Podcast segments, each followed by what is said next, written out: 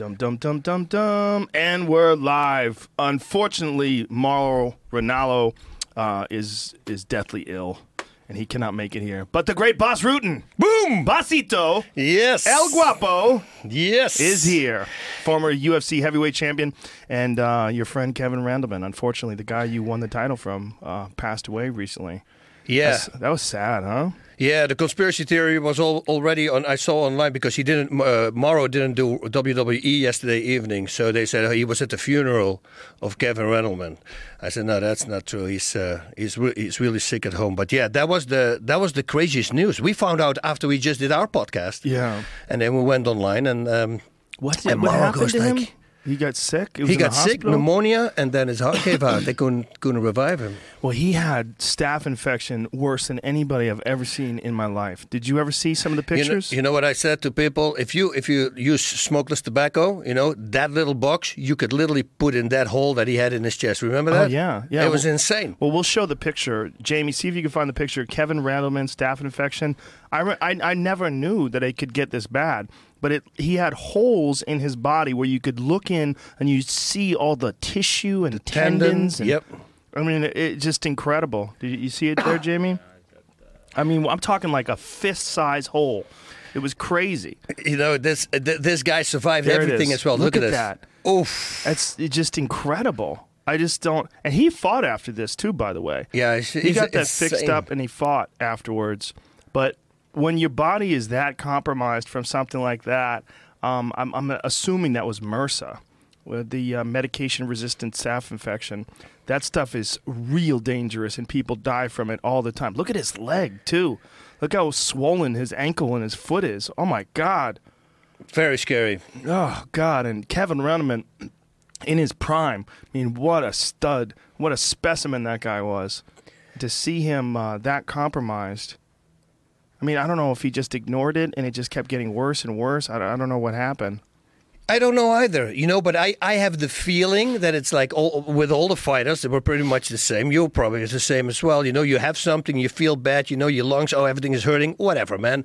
You know, I'll take care of that tomorrow once it gets worse. Yeah. Not realizing, because we're pushing all the limits all the time, that it, at the moment you're feeling it's probably really bad already. You should check it out. But, you know, just push it away. Let's get rid of my, let's do my work first. And Yeah. then uh, we'll take care of that later. That was too late. That's that's the feeling I have. That that is a problem with mental toughness in some fighters. They just keep pushing through injuries, and I've always suspected that that might be the case with Kane. Why Kane keeps getting injured over and over again, and now that you know he's starting to get some serious injuries where he's had back surgery now, both shoulder surgery, knee surgery. I mean, this is a guy in his prime. I mean, Yeah. I think Kane is only like 33 or something like that, right? He should be regenerating like like this, like nothing. Yeah. As a heavyweight, that's your prime. The early 30s for heavyweights are generally when they really come into their own. And to see him constantly injured, I've always suspected it's just his mental toughness is almost like a burden because he pushes through everything. Mm-hmm. You know, Chris Weidman, I think the same thing with his knees. He's had some serious knee problems. It's because they, you know, they have the problem. They just go, fuck it, let's just keep going. And they can block out pain in a way that you know most people they get a serious knee injury they go boy i gotta go to the doctor i gotta get this checked out not when you're in the middle of camp and you're defending your title you, you fucking keep pushing through it Yeah, I'm, I'm telling all my students now because I used to be exactly like all the other guys. I say, if you have an injury and the doctor tells you take two months off, take four months off. That's my advice now. Yeah. Take double the amount of. Everybody does the opposite. Two months becomes one month or three weeks. Yeah. Don't do that because later in life, like with what happened with me, it will backfire for you. It's such a good piece of advice right there because so many guys, uh, especially ACL surgeries, how many times have we seen guys get their their knee reconstructed and then they try to get back on the mat too quick and pop, Pops and again. The new knee blows out again, and you're looking at another six to nine months. It's so so Look at common. Dominick Cruz. uh, Also, Benji Radach, he had like also like an, uh, from a corpse, from an illegal corpse, he had something in his knee. An illegal corpse? Oh, they had the FBI. Yeah, and uh, it was uh, illegally obtained. It was. he got a letter from the FBI. He almost lost his leg. And then he, he had this. He we went to dinner with him one time. He had a machine on him that filtered his blood everywhere he went. He got this crazy infection. And then years later, he gets a letter from the FBI, and it was a guy who was illegally uh, he, he- handled in, uh, in donors, in, uh, in, in uh, whatever they need for knees and for, for everything, like organs. And they found that guy, yeah. And it was from a cadaver that was infected, and that's why Oh, he had all that problem. Yeah, it was, Holy shit! What, it was a- really crazy. Did he get a discount or something like that? That yeah, maybe later. You know, just write it down. a rain check for if the other knee happens. Benji Radach is a guy a lot of people forgot about. He's a fucking talented guy. You know, I was talented. I, I at the time when was and they called me crazy when Anderson Silva was at the peak of his career. I said if I have six months with Benji, and he would listen to me because sometimes he gets that ego that oh I can strike with him. No, you know you don't need to take him down then strike him. You know because he mm-hmm. would knock people out with one punch. This guy hit so hard he would hurt my hands on the focus mitts. Wow, I'm as the craziest power he has, and I I tell I'm telling you his wrestling was so good he would just take him down and just beat him up. I guarantee you that. that that's how powerful he was. Wow. You know, there's a lot of guys that don't realize their potential. And Benji Radach was one of those guys that people would always talk about in the gym. You know, they Yep. say, like, boy, if he could figure out how to put it all together. We did a few times at the IFL, and uh, when he was training for the Anacondas, he was there. Yeah. And then he started listening, and people go like, "Man, he's he, you transformed him into a kickboxer." No, he's just listening at this moment. But when you face another guy, like for instance, he fought uh, Scott Smith, you know, and I told him, I said, "Don't brawl with the guy." Yeah, but are people going to think I don't want to? I said, "Well, blame it on me. Tell him that I said so. Otherwise, I'm not going to train you anymore." And of course, the fight starts. Smith comes out and he starts brawling with the guy. That's what the guy does. Don't do it. It's like with Van- Yeah. Vanderlei Silva. Don't brawl with the guy. You know, you just got to pick him apart from the outside and shoot, take him down. He got in trouble at the end of the first round. Then he took him down, hit him once. It was the end of the round, but almost had Scott Smith. Second round, exactly the same thing. Where I lost my voice. I, I, just stopped yelling. I said, uh, "Why don't you take him down? Take him down! Beat him up, knock him out. It's it's really that easy for you. Do it." But he didn't. He goes a funny thing when guys want to beat guys at their own game or they want to show that they're not afraid to stand with people. Stupidity. Yeah. It's hard to it's hard to you know that that fucking thing that makes you great in the first place that makes you a fighter in the first place a lot of times can bite you in the ass. just don't don't do what the other person is best at. If there's one thing he's weaker than yours, go to that, whatever it is, whether it's ground, whether it's striking. Well, that was one thing that GSP was always so good at. Mm-hmm. He was always so good at imposing his strengths. Like whatever the guy, if a guy was good at wrestling, he would try to keep the fight standing. If a guy was good at standing, he would take him down.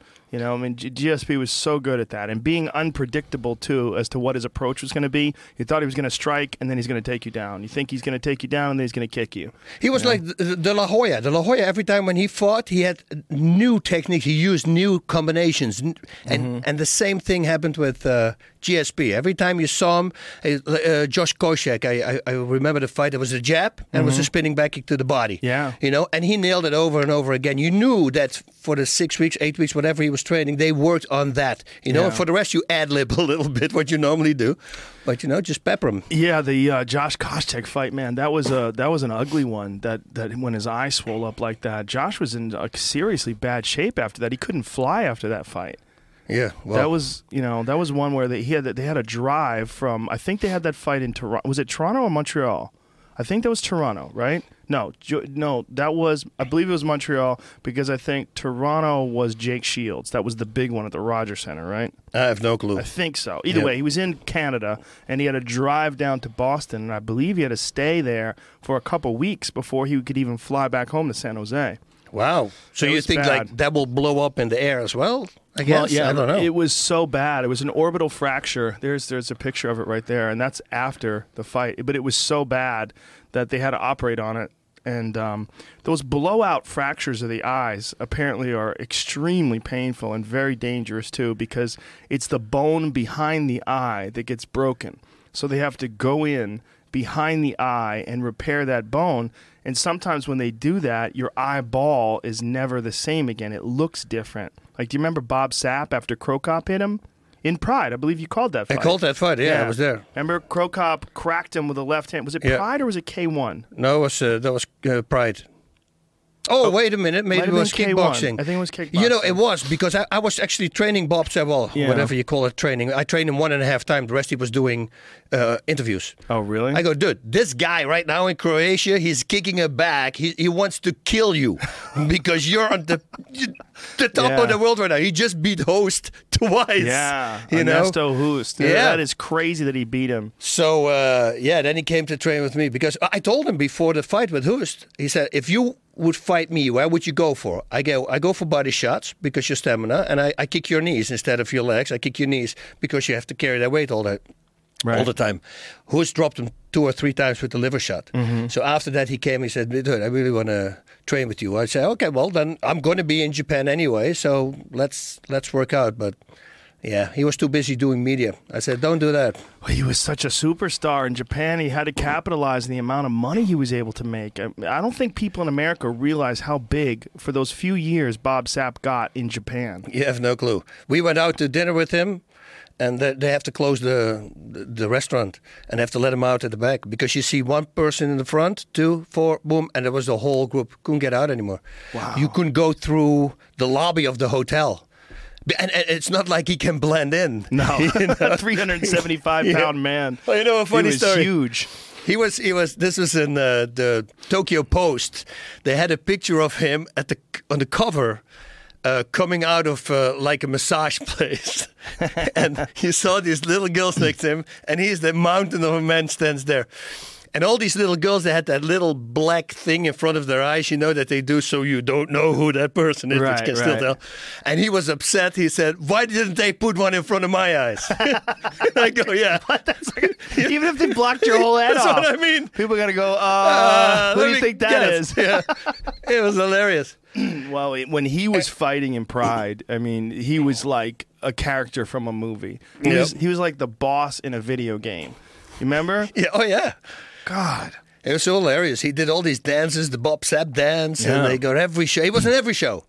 And uh, yeah, they just love him. He's a he's a freak. And you know what? The first time when he fought against Nogueira, I go, dude, we're gonna hear from this this guy. He he, he was doing really well against a seasoned guy like Nogueira. Oh, yeah. Eventually, okay, he lost, but he just started. Yeah. I think if he re- would would have kept focusing on the same training that he did at the time, it would have been uh, a much much tougher guy because he had a lot of talent, uh, physically at least. Well, he was just so fucking big too. Yeah. He was so big. Maurice was training him at that time. Yeah. Maurice Smith was Yeah. working with him. And- and Mar- yeah, and they were working with his kickboxing, and they were really trying to put some technique to all that muscle. But you know, you're talking about a guy who legitimately was 375 pounds with abs. yeah. I mean, he was like the He's a greatest science project in the history of performance-enhancing drugs. Yeah. right? Yeah. I mean, has there Yes. ever been a project Yes, like the that guy? blueprint. he is. He's like this is as far as you could push it before you fucking explode. Yeah. Before your skin just explodes like a water balloon. Oh man, yeah, we've so seen big. that in the past. You see that with these guys who use a lot. You know, they always are, are around the fighters. They start to become purple. Yeah. You know, and then suddenly you hear they died of a heart attack or something. I say, oh, well, I wonder what happened there. You know. Well, he made it through. He survived, and then he started just quick tapping. He started doing all these fights where he would get hit one. He would go in hard, and if it didn't work out, he would just tap. And he fought a bunch of guys like that, where he would start off the fight really well and then wind up tapping out. Just and then he would fight again in like three weeks, do the same thing, and just kept doing it, living off of the name that he had created while he was in Pride. That's a very sad thing for me. That that's almost uh, the same as going on the street and beg for money. Yeah. It really is to me. Yeah. You know, I think that is, uh, and, and he's such a good guy. If you meet him, also Yeah. he's very, very nice. Try to help guy. people. A great guy, but yeah, that I, I, I don't like that. It's the same on Kerr. You know, I saw that special or, Mm-hmm. or a thing that they did on him that he sells cars now. You know, it's it's hard to look at that because Yeah. especially he knew where he was in the past, and that all is gone now. You know, it's it's you can be really high, but you can fall really low. Yeah. You know, so you have fighters saying that. They said it's so great to fight. He says, but when you're high, you're high. You know, when you win, but when the lows are there, it's really low as well. The difference is too much. Yeah. Well, actually, uh, look what just came out with uh, Ellen and uh, Ronda. Yeah. Right? Yeah. I mean, she broke down uh, just thinking about, and I know it's a moment that they're there, so um, everybody would have that for a few seconds. But yeah, it will it will get you Yeah. down a big Well, loss like that. I know that after the fight, like that night, she was just devastated. But of course, I mean that was a, a brutal, brutal knockout, and it was a, a fight where nothing worked. I mean, Yeah. just nothing worked. She went after Holly, and she tried to bully her, and Holly just great footwork countered her and that kickboxing and her movement holly's movement is the best in all of women's mma Mm-hmm. her footwork and movement she's so good at getting out of the way at countering when you're coming in and the the style the bulldog style of ronda's especially the way she fought that fight that night just played right into holly's hands That's it. She knew Yeah. exactly where she was going to be all the time because that- she just one speed forward. and that head kick. Oof.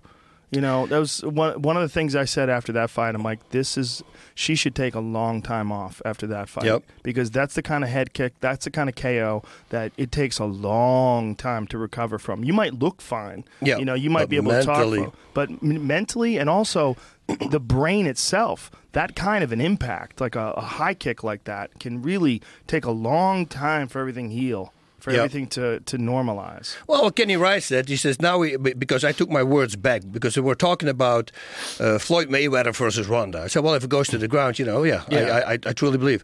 But Kenny said. Footwork will make sure it's not going to go to the ground. I go, no, no, no. Five rounds, five minutes, 25 minutes, a long time. You know, there will be Mm-hmm. a clinch one time. That's exactly what happened. Yeah, there's a difference, first of all, in fighting in an octagon, which is a huge surface. Like, if you look at a boxing ring, most oh, people. Yeah, oh, you can lock them up. Much, much smaller space.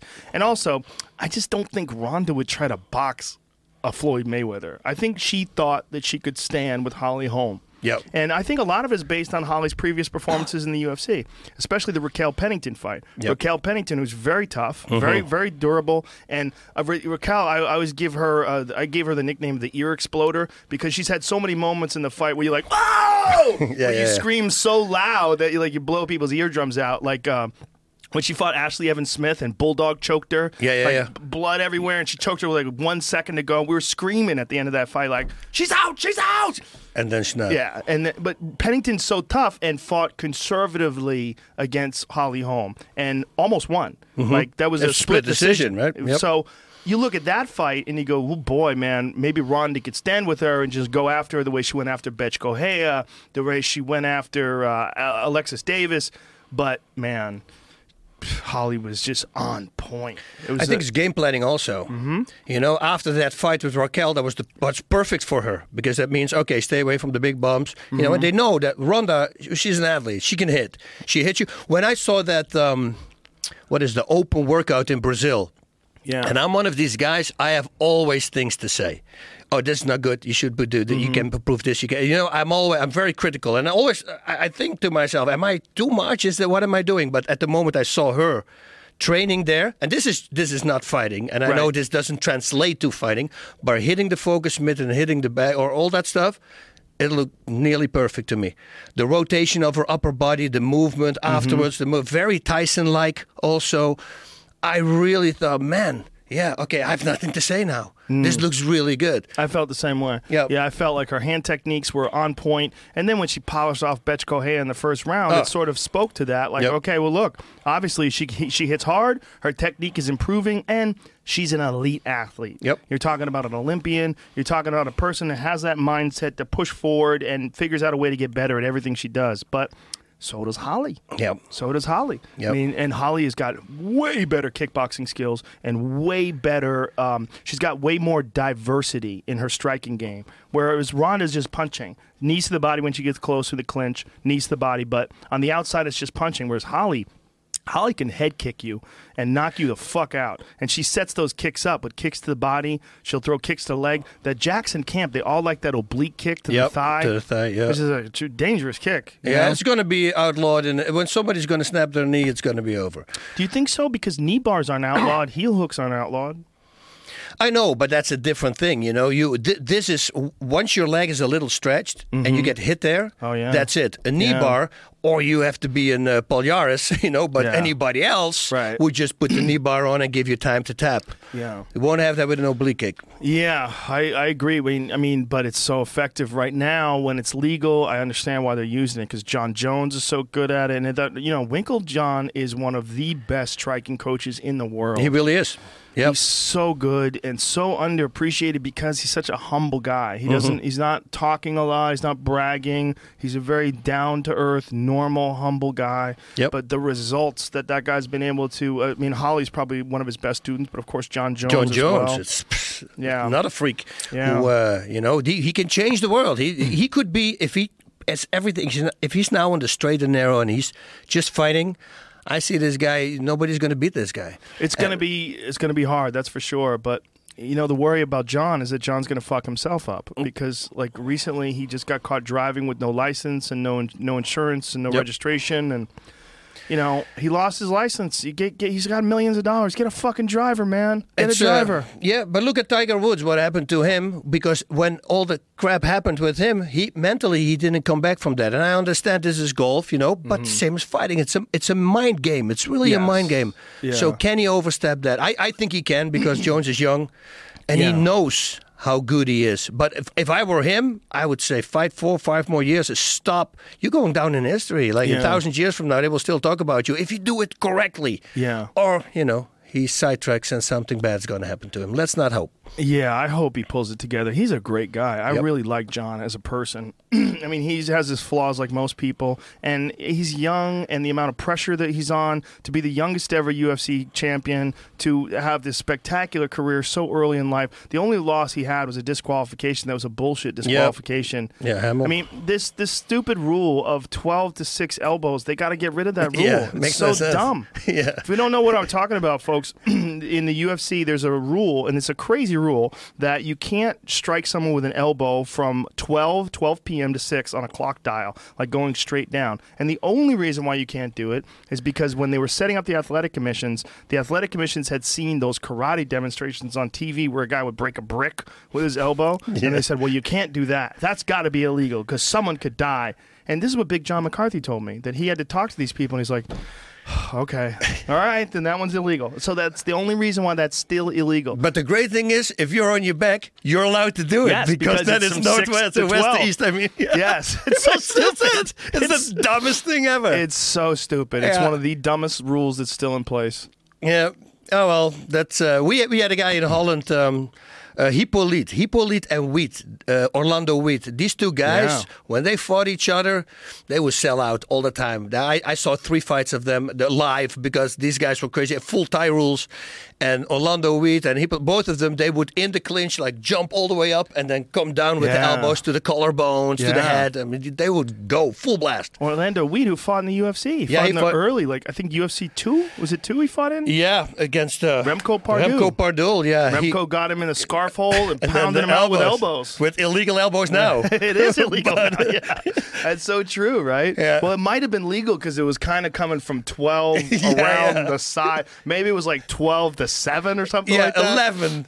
11 till 11. 5 or 1 to 7. It's up to you what you want to call them. Oh. It's so dumb. Yeah. It's so dumb. I, I, you know, I have a problem with a few rules of the UFC, but that's the number one. That's the number one. Yeah. I have Yeah. also a problem with the putting the hand on the ground to stop knees to the head. I, I always go, if you have somebody, lift him up Yeah. and then knee him in the head. Well, I, I feel like to a downed opponent, maybe that's a problem when they're up against the cage because you can't get your head out of the way. Mm-hmm. Like in Pride, one of the crazy things about Pride, which I think to this day, and one of the reasons why I was so excited to have Mauro here too, Yeah. you guys called the Glory Days. Oh, I mean, some of the wildest fights in the history of the sport. Yep. Where you have stomps, soccer kicks, everything, but no elbows. No, elbows. to the ground. Yeah.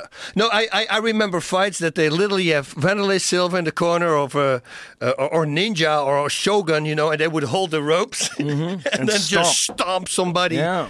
skull in, pretty much. Yeah. It's, uh, it's, Yeah. it's scary. I think that that shouldn't. That shouldn't be legal. It's like the what happened in, in the past with uh, Roger Huerta, you know, at One FC. Yes. It's now one championship Yeah. when you look at that fight, you go, that was the referee really messed up on that one. Yeah. he literally dropped on all fours because he was exhausted, Mm-hmm. and then he got penalty kicked in the face. That was that that could have been really bad. Well, I think it was really bad. I mean, I don't know how much he recovered from that. I mean, Yep. that was a devastating knockout. And it was also Roger fighting at 170, which is not really his weight class. Yep. It really should be a 155. And he fought a big. Who was the Brazilian guy that he fought? I don't remember his name.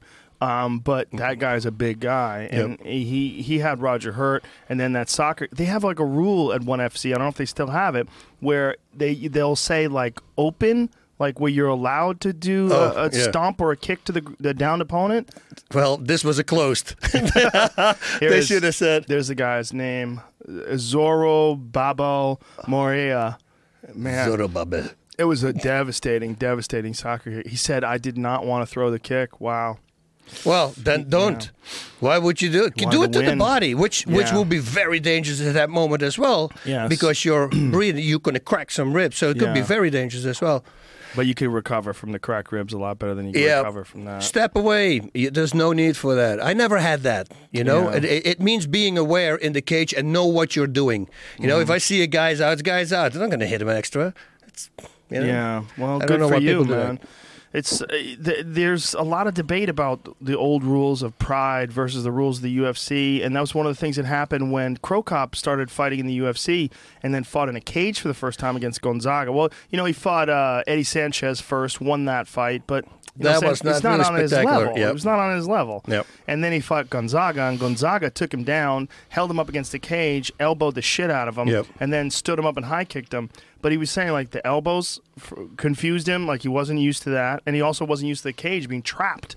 Whereas the Pride ring, Yep. you could move around. Yep. Like the ropes were there, you can get under the ropes. You could, you know, you never were I- pinned. you can also, but you can lock somebody up also in a corner, which you cannot do in a cage. Yes. It's a, when I stepped for the first time into the cage, um, I, w- I was like, oh, dude, this is this is awesome. They can never lock me up. This is Yeah. the biggest thing I've ever seen. yeah. Yeah. So, uh, yeah, I, I think Gonzaga that fight.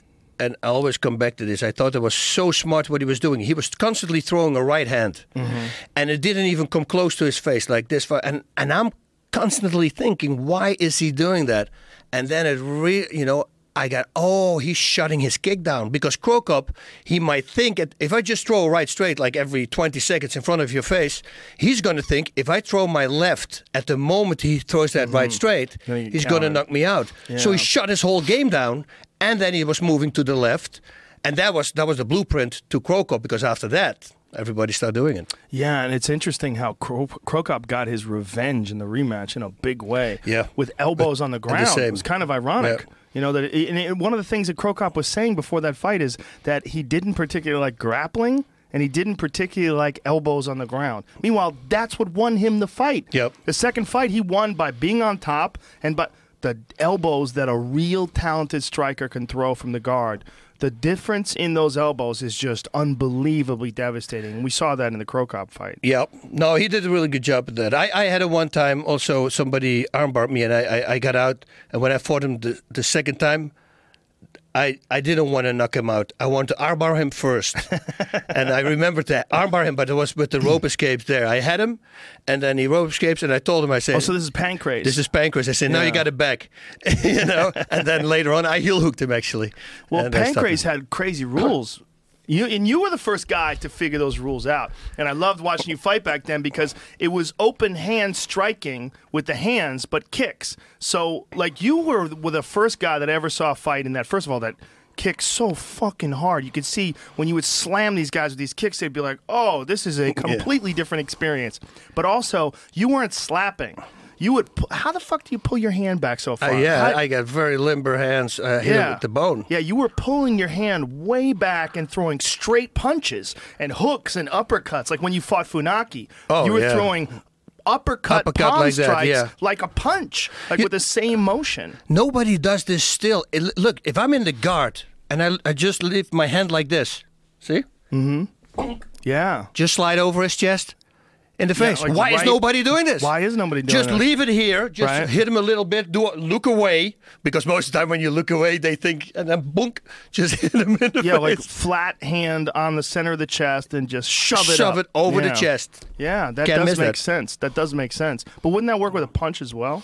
With the yeah, but you have more space with a palm. Right. Like on this distance, this is much shorter than this. This is like an extra fifteen percent, which will make a lot of difference on a, that distance. That's a very good point. Like Yeah. that's another five or six inches at least. Listen, Yeah. that's why I never understood nobody's throwing palm strikes now. Le- a left hook, right straight combination, right? In boxing. Mm-hmm. Right. It's a dumb combination if you really think about it. If it's a short left hook, I'm way too close for my straight punch. It has no power. I can't stretch my arm. But if I do a palm strike and then a straight punch, now I got space for my straight punch. It's much harder. Mm. So why is nobody doing that? Now I do clotheslines. I, I posted a, a thing on Facebook like a year ago. When I hit a bag with a clothesline, Dude, I, I don't think people can imitate me my weight with a kick like that. They can kick, and then I say, okay, now I show a clothesline. And you see the back folding around my whole arm. It's the craziest thing. You can block, can try to block whatever you want. If I clothesline you, if you stand still, it goes straight through everything. I guarantee you, knock you out. Why is that? Why is a clothesline so powerful? It is so powerful because you can really lock it up. Don't stretch your arm I- mm-hmm. because if you miss time and you hit your, you're going to hyperextend. But um, you can drag your whole body weight in there because you lock it up. and your legs are planted on the ground. Oh, yeah, So you're you getting were- all that hip torque in there. Dude, it is such a powerful strike, and also with the clinch, when even when they stand like this, if I do this, it loops around the defense and it hits the back of the head. Still the legal part, Right. Because it's outside the mohawk. Well, even the back of the head standing never seems to get like in boxing they get penalized for punching the back of the head. Like Mm. people say no rabbit punches, but when you think about a head kick, a lot of head kicks, especially the ones the that go over the shoulder, they're they're the back of the head. Yep. And it's and it's legal.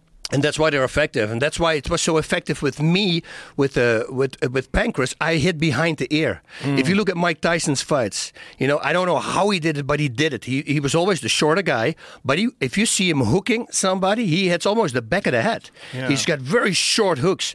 Now the body. It's ready for impact from the front and from the side because you're used to it. Well, if you can see the punch coming, the behind. I always tell people, just do with the palm, just do this to the back of your head and see what happens. Like just me doing this, it's already go. You- You're not ready for that. So you can only imagine if you go hit as hard as you can behind the ear. Yeah, it's a sweet, uh, it's a sweet punch. I can't understand nobody's doing it. It drives is me the nuts. back of the head that much more dangerous? oh, do this, do this. But I mean, is it that much more dangerous? I mean, no, should no it on the side, outlawed? just behind Right the here? ear. Just do that, Oh yeah, right? You you got. mm, mm. yeah. You remember um, when Renzo fought in World Combat uh, against that judo guy? Um, uh, I forget his Oh, name. the Dutch guy. Yeah, yeah, yeah. He got his back and Spijkers. Spijkers, Yeah, Ben yeah, Spijkers. Ben I Spijkers. trained with him also. He got his back and just back, if they if you can elbow the back of the head, rear naked chokes are out the window. Yeah, yeah, yeah. everybody's just gonna bang, Bonk, bonk. bang, Yeah. bang to the back of the head, and it's almost more effective than a rear naked choke because guys are just gonna they're just gonna try to cover up. Yeah, and eventually, Yeah, I mean one will slip through. that's it's it's interesting to me that there's some really effective martial arts techniques that are outlawed, and that's one of them. Mm-hmm. I mean, you you can't hit that spot. It's it's a, it's kind of strange because in a self defense situation or an actual martial arts, if you think about what is the most effective technique to use, knees to the ground are very effective to head on a down opponent. Elbows to the back of the head are very effective. Yeah.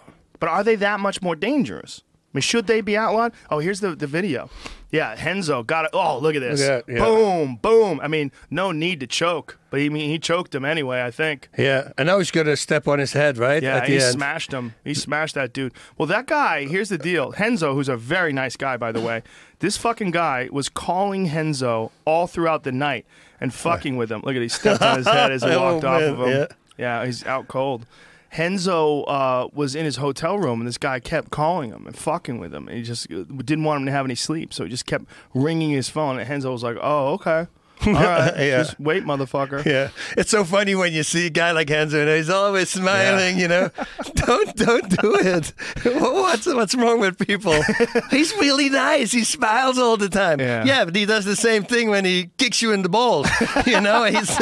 I mean, watch out. Did you ever see that Twitter uh, sequence that Renzo put online where Yeah. he beat the shit out of these muggers in New York City? Yeah. These guys in New York City tried to mug Renzo Gracie, not knowing who he was. So Renzo not only beat the fuck out of them, he followed them and kept beating the fuck out of them and was making all these pushes. Thank you, Mayor Bloomberg, for making so safe New York City, so I don't have to worry about guns. This to me is a pleasure. No, he already starts with. There's two guys uh, following Yes. me. They probably want to rob me or something. Yeah. And then he, he makes it into a game.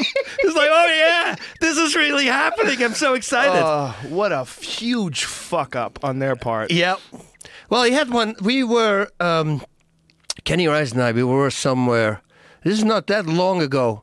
And he was also, he was walking on the street and two guys, same thing. He came to tell the story and uh, and he, he dropped the biggest guy. Right? He said, I just picked the biggest guy, knocked him out. And while he kept walking, the police came. They stopped, is there any trouble? And he looks at the guys and the guys go, no, no, there's no any trouble.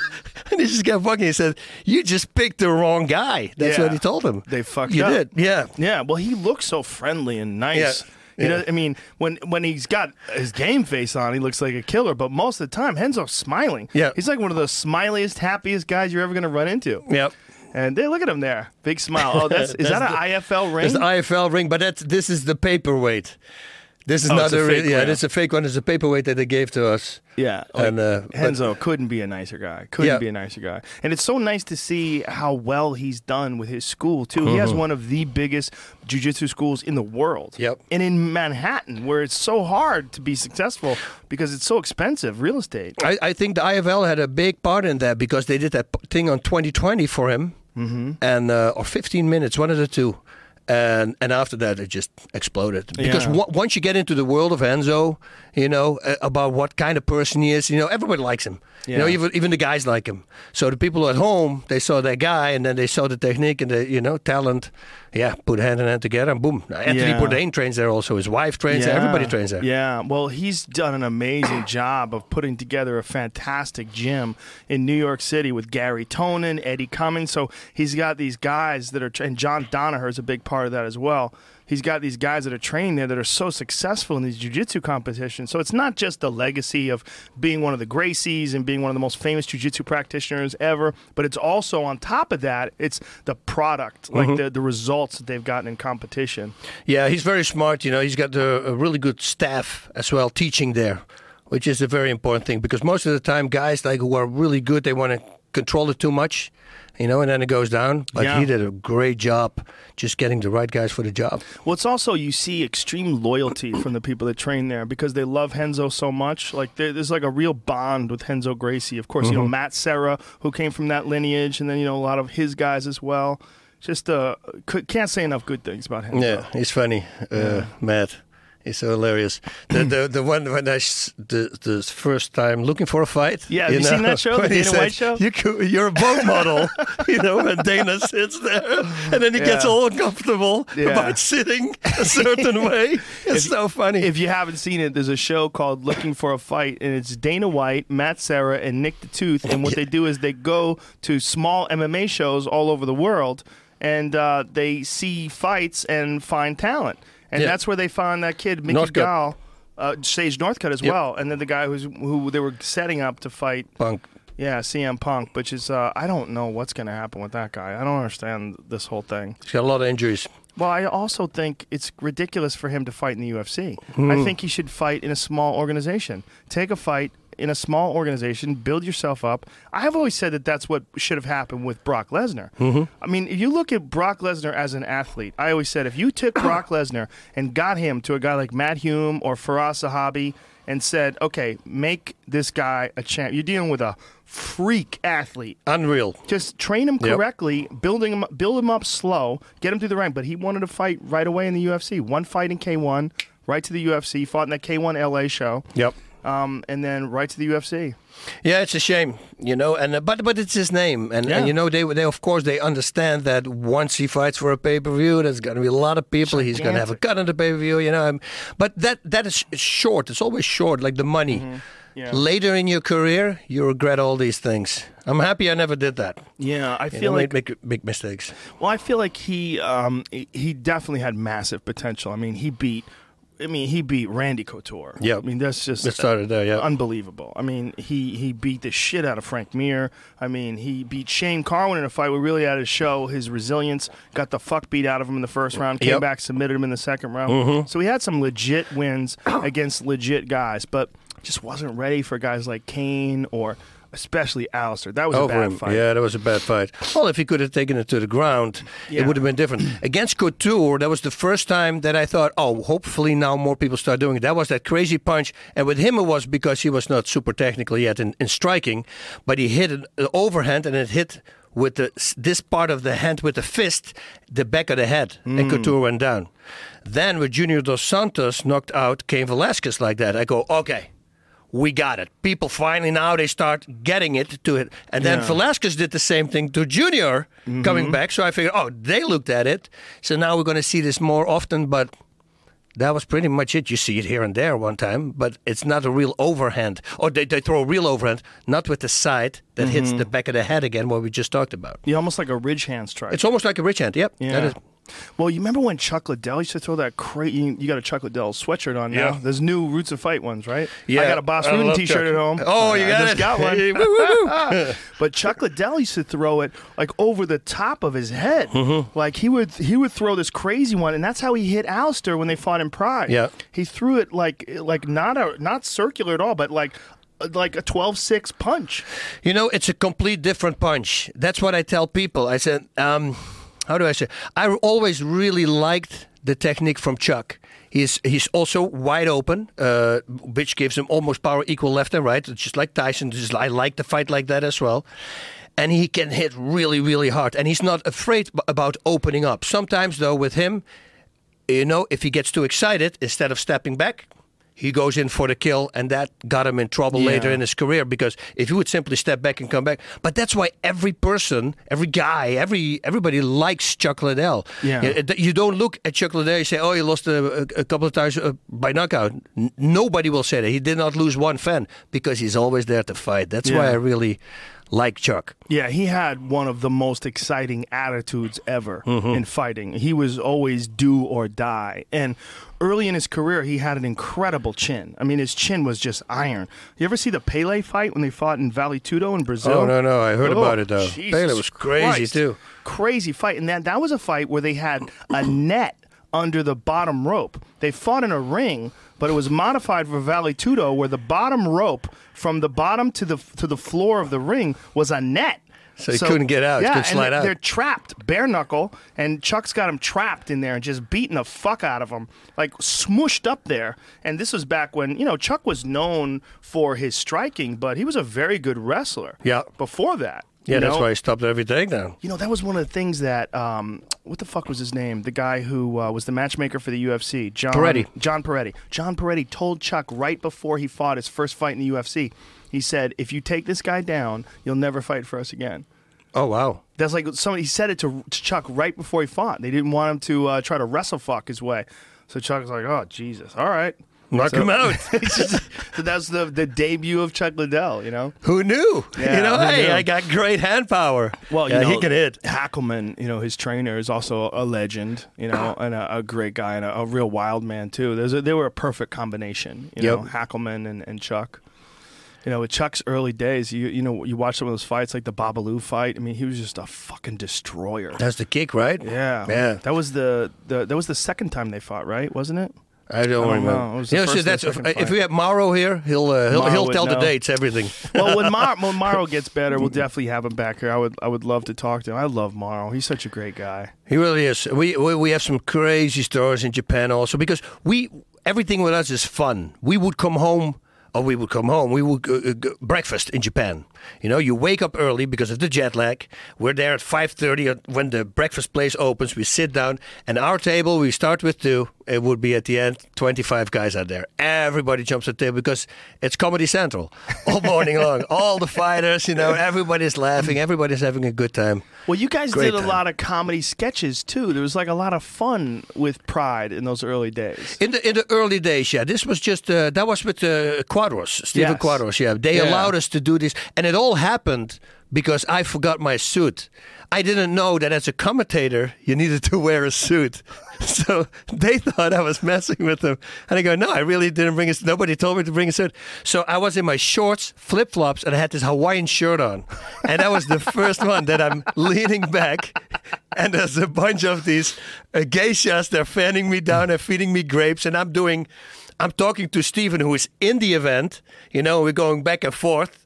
And they say, hey, man, we really like that. Maybe we should keep doing this. And then we start coming up with this crazy opening. Well, a lot of what you were doing, it was, I don't even know if I was working for the UFC back then, but guys from Jiu Jitsu, we would all get together. We'd over, either go over my friend John's house or we'd go over my house, and we'd get together with a bunch of guys and we would watch Pride. Yep. And oh, those were the days. man. Those are the days. Those were the days because that it was the early days of MMA, and you know we had had in the '90s you'd have the UFC, which was kind of struggling at the time because they were kicked off of cable, and the only way you could get it was on Direct TV. This is pre Zuffa. It mm-hmm. was before Zuffa bought it.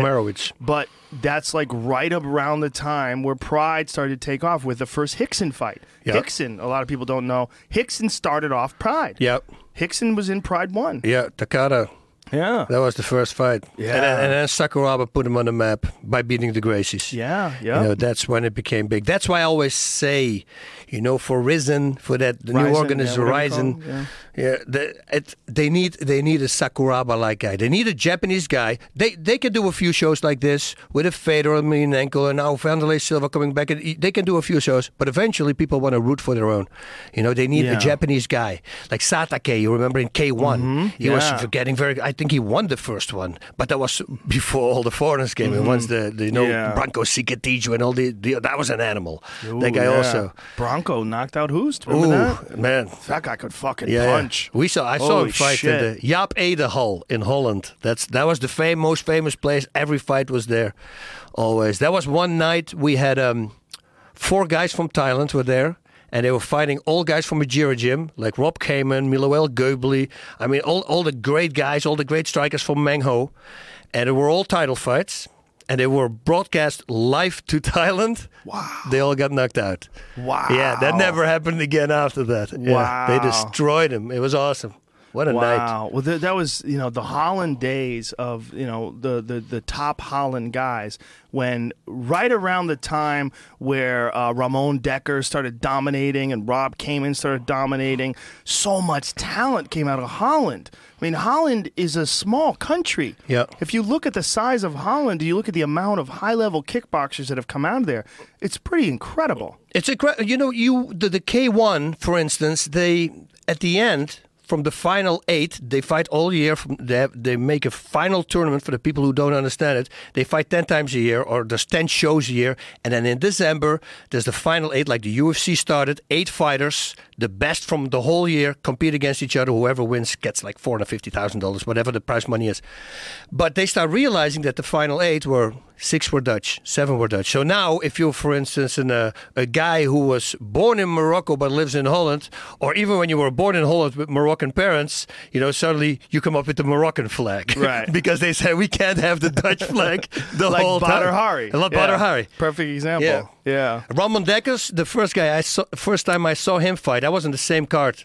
I was fighting as well. So this is this is a long time ago. It was just C class. You know, in Holland you have new C class, B class, A class, and um, and I just started, so I probably was new.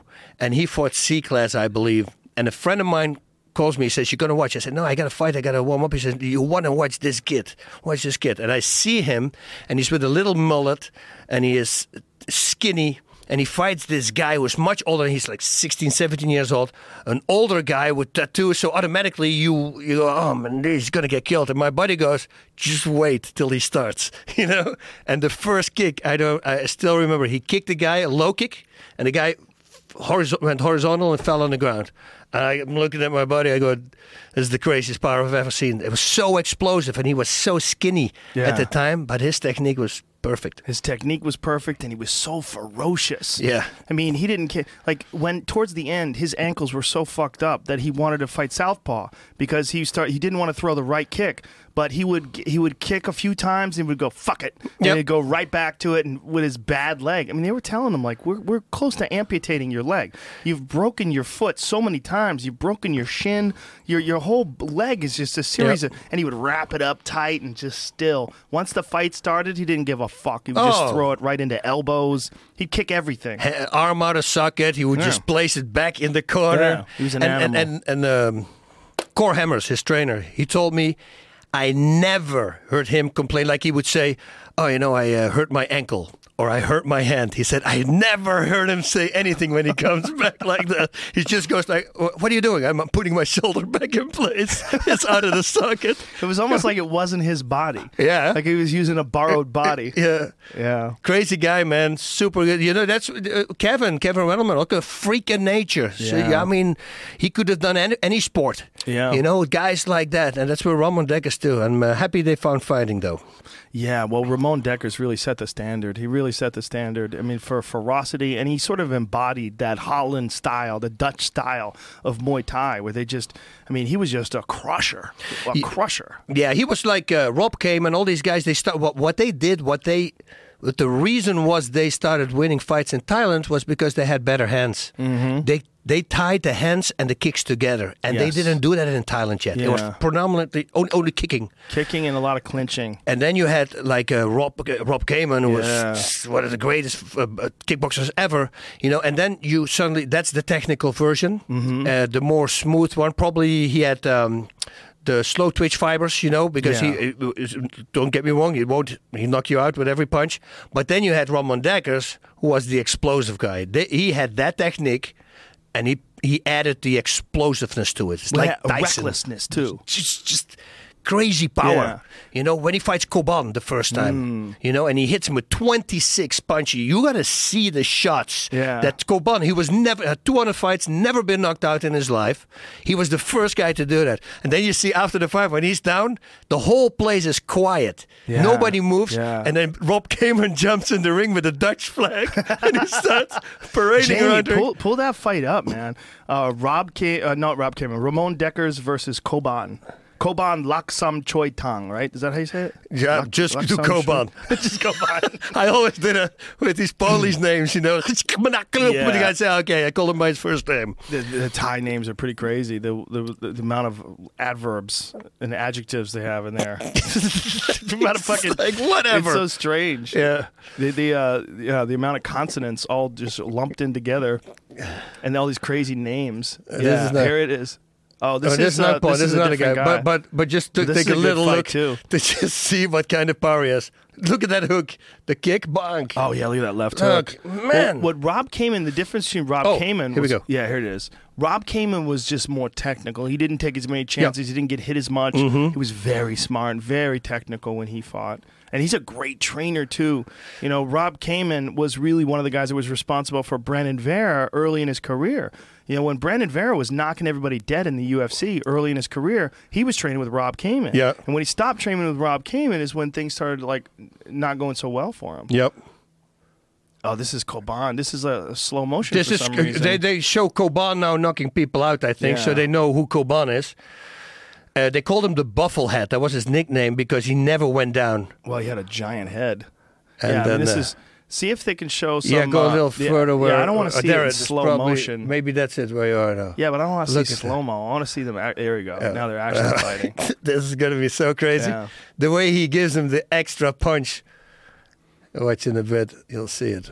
So, uh, Ramon, like most of the time, fought southpaw. Is that what it was? No, he fought. Uh, He fought didn't care. orthodox. Yep. Don't. Fought both. So uh, most of the time when he fights different, is because he has an injury, like you said. Oh, this is Lawrence Kenshin.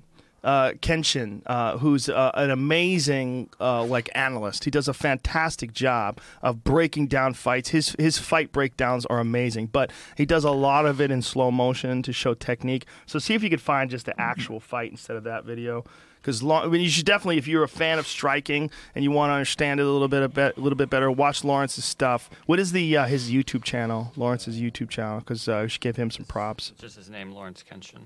He's amazing. Lawrence is amazing. He does such a great job of breaking down fights. His videos are incredible, and um, uh, he really deserves a, a lot of credit for that. I love watching his breakdowns, especially Thai.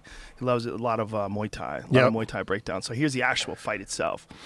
Man, these are the I mean, these are like in a lot of ways like unprecedented times because the ties back in in those days we we were used to karate and we were used to uh, PKA kickboxing. Yeah, yeah, 10 You know, kicks, WKA to the head first. People didn't know. and then when Westerners started going over to Thailand and competing against the Thais, we started seeing what high level Muay Thai they had.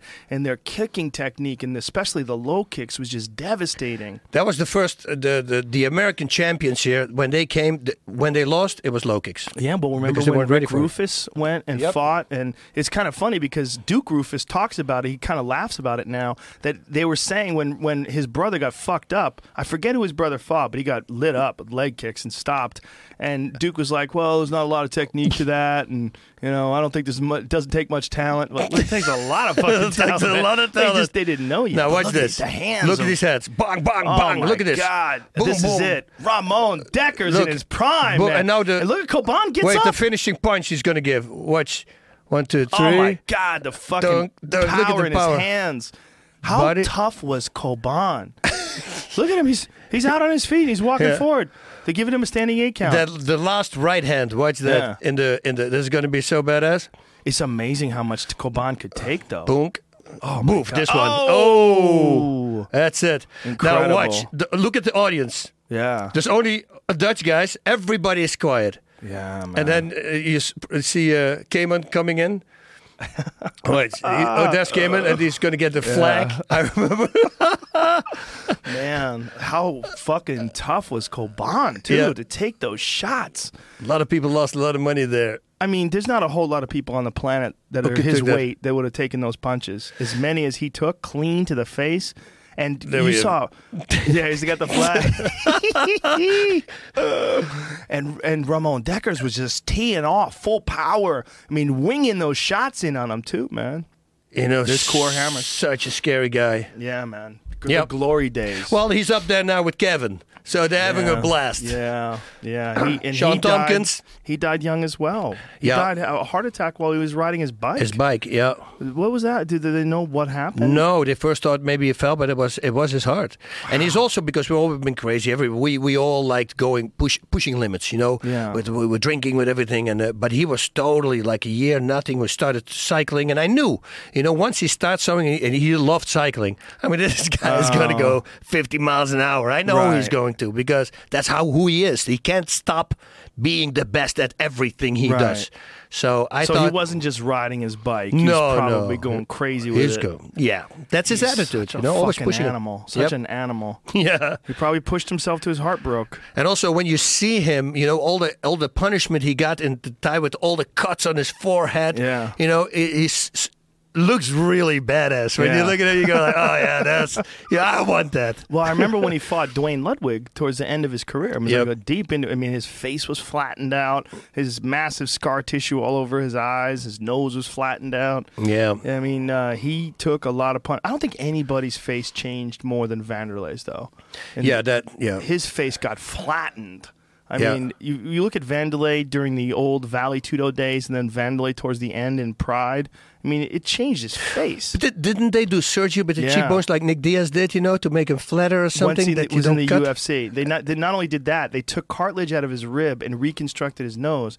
And Wanderlei had his nose made big Oh. so that he could get more air in. He, I mean, it looked crazy because he, his nose looks very different than it used to look. Like I remember the first time I saw him was uh, on the way. Uh, he was like for the weigh-ins. He wasn't fighting. He was with someone else, and he came up the stage, and I didn't know who the fuck it was. Yeah, you didn't I recognize- didn't know who it oh, was. Oh, that is scary. And someone said that's Wanderlei, and I went, "What? What?" Because it, he had just gotten the surgery, so his face was pulled tight, his eyebrows were pulled tight, and his nose was big. Yeah. it was like he had his nose made much larger with a big piece of cartilage, so that he could take punches. Oh yeah, you see, that's that's the same with the stupid ears, you know, with those cauliflower ears. Yeah. I suck them out three Yeah, times a day. You got to stab through it, and you Yeah. Mm-hmm. have to need a big syringe and a, a large needle because I do not want to have those ears. And they go, "Oh no, they're considerate trophies." I go, "Okay, good for you, I not always, for me." I always wear ear guards. I have a little tiny pieces of it here and there, Yeah, but I too. always wore ear guards. Yeah. It's just it's just not smart. It's it, it affects your hearing. Like it looks cool, but it affects the way. The reason the ear is designed that way, so the sound echoes off the outside of the ear, and it, you can hear better. Yeah. Like if you take your ear, like folks who don't have cauliflower ear, take your ear, go over the top of your ear, and bend it down. Yeah. That's what those guys are hearing like all the time. Like Yeah. Randy, Randy can't even use iPhone ear pods. Those ear ear ear. Yeah, they can put 'em little in. Things. I had a guy also, yeah. They walk around with a Bluetooth, and I said, "How how can you listen to Yeah. that thing? I mean, it's a thing. anything. It's not even an ear." Well, Randy told me too. His, you know, what happens with what it is is calcification. So when your ear breaks and bleeds, if you don't drain it, it actually turns to Blood- calcium. Yeah, what turns out, huh? So it's like a bone. So what Randy would do is get on top of guys and grind his ear into their eyeball. He would get his ear, like when he's taking guys down, he would shove his ear right. It's like he had a rock. There's on his something very wrong with this guy. there it is. There. Look at that. Yeah. Well, And, and just so the people know at home, a really tiny surgery can fix this right Yes, away. yeah. I mean, they can fix this in in in ten minutes. Yeah. One of uh, Eddie Bravo's black belts, uh, Brent, he had it done. He had his uh, his ear cut, and then they pulled Pull it it out. back, and they pulled the stuff out. But it Done. can it can get very dangerous too. You can get some infections in there. Like you remember Dave Terrell? Yeah, I remember. Yeah. Dave Terrell had his ear fucking removed because he had such he had his ear removed. They had to cauterize the inside of his ear because his infections were so bad that it was like it was fucking with his equilibrium. His balance was Whoa. off. Like the whole inside of his ear was just pus and infections. the, the the Kimbo against Thompson, James Thompson fight when he they called it like a satellite was oh, hanging Oh, yeah. and he hits it and you see the blood Explodes. splitting out. well, he went in there with. I mean, he didn't. Not only did he not drain it, it was like a recent f- blood. It was like it was like he had a mouse living in his ear. yeah, it was big. Oh, that was nasty. Yeah, and That then he hits it. That was nasty. Yeah, splatter. Well, probably no one's worse than Jessica Eye versus uh, Laura uh, Laura Smith. Was it Laura Smith? What was her name? The gunslinger Um, Leslie. Leslie Smith. Yeah. Thank you. And Jessica Eye hits her in ear, and you see the blood Oh, yeah, yeah, shoot straight up in the air from her ear. It was insane. It would be crazy if she hits, she sees the blood flying, and then go try, try to catch it. You know Here's that means your punch. opponent is crazy. You can see it right there. Look Look, at at, that. that. It's Whoa. insane. And half of her ear was hanging off her head. And by the way, how tough is Leslie Smith? Because Leslie Smith was mad that they stopped the fight. She had a fucking hole that you could see her brain. Oh, I've, I've always been a big fan of Leslie Smith. That's her nickname, right? The gunslinger or something. That's uh, it's uh, what is her nickname? Something like um, Western. I don't, I don't know. Yeah, I don't know her but nickname. this, it, it, it fits her because she's it does. that tough. And Jessica just started targeting that that one spot over and over again. Oh, it was disgusting. That was a that was a nasty ear, man. That was a bad. Yeah, I never got that. People, you see, I will be too nice at that moment. I won't. I won't hit that ear anymore because people go like, "Hit the ear again." I go, The "Why?" Peacemaker? The peacemaker. See, Oh. so well, that's Clint Eastwood. I Yeah. thought about Clint Eastwood. wah, wah. Wee, wee, the peacemaker. Yeah. I got well- a six shot here. Well, women's MMA is really heating up right now, right? With Joanna Jędrzejczyk. Oh, I love her. Woo, yeah, she's Hoost, fun. Ernesto Hoost again. Yeah, right? yeah, she's fun, man. That chick is wild. She breaks her hands a lot too. Unfortunately, she's broke her hands in two UFC fights so far. Yeah, yeah, yeah. The, in the first uh, first round, right? The last fight. yeah. That's why she couldn't finish. Yes, she said. did. "Yeah, Total she animal. Yeah, she's tough as I shit. love also the way she gets in in in, the, in their head. You know, Yeah. at the way in, the Oh, yeah, looking, she that gets story low. behind it. She gets low and looks at him Yeah. from below. She's dangerous. She's dangerous. But Claudia Gadelha is f- a fucking beast Ooh, too. yep. That's a great fight, and they're going to coach alongside each other. They're going to coach on the Ultimate Fighter, and then they're going to fight. Yep. And they're going to fight the day before the big July UFC 200 card. Oh wow. Yeah, so they're going to have the finals on Friday, where the Ultimate Fighter finals, and then they're going to fight for the title. Joanna Jędrzejczyk and Claudia Gadelha, and then they're going to have the big 200 card, which they don't even know exactly who's going to fight in the 200 card. And I mean, that's July, so it, it- a lot depends on Conor McGregor versus Dos Anjos. See now, now this just for Joanna, I would want to see the the Ultimate Fighter now. Mm-hmm. You know, because that that's going to be interesting because her personality, I think. Uh, Oh, yeah. is going to make it. Well, Yeah. you know, and Gadelha also. I mean, Yeah.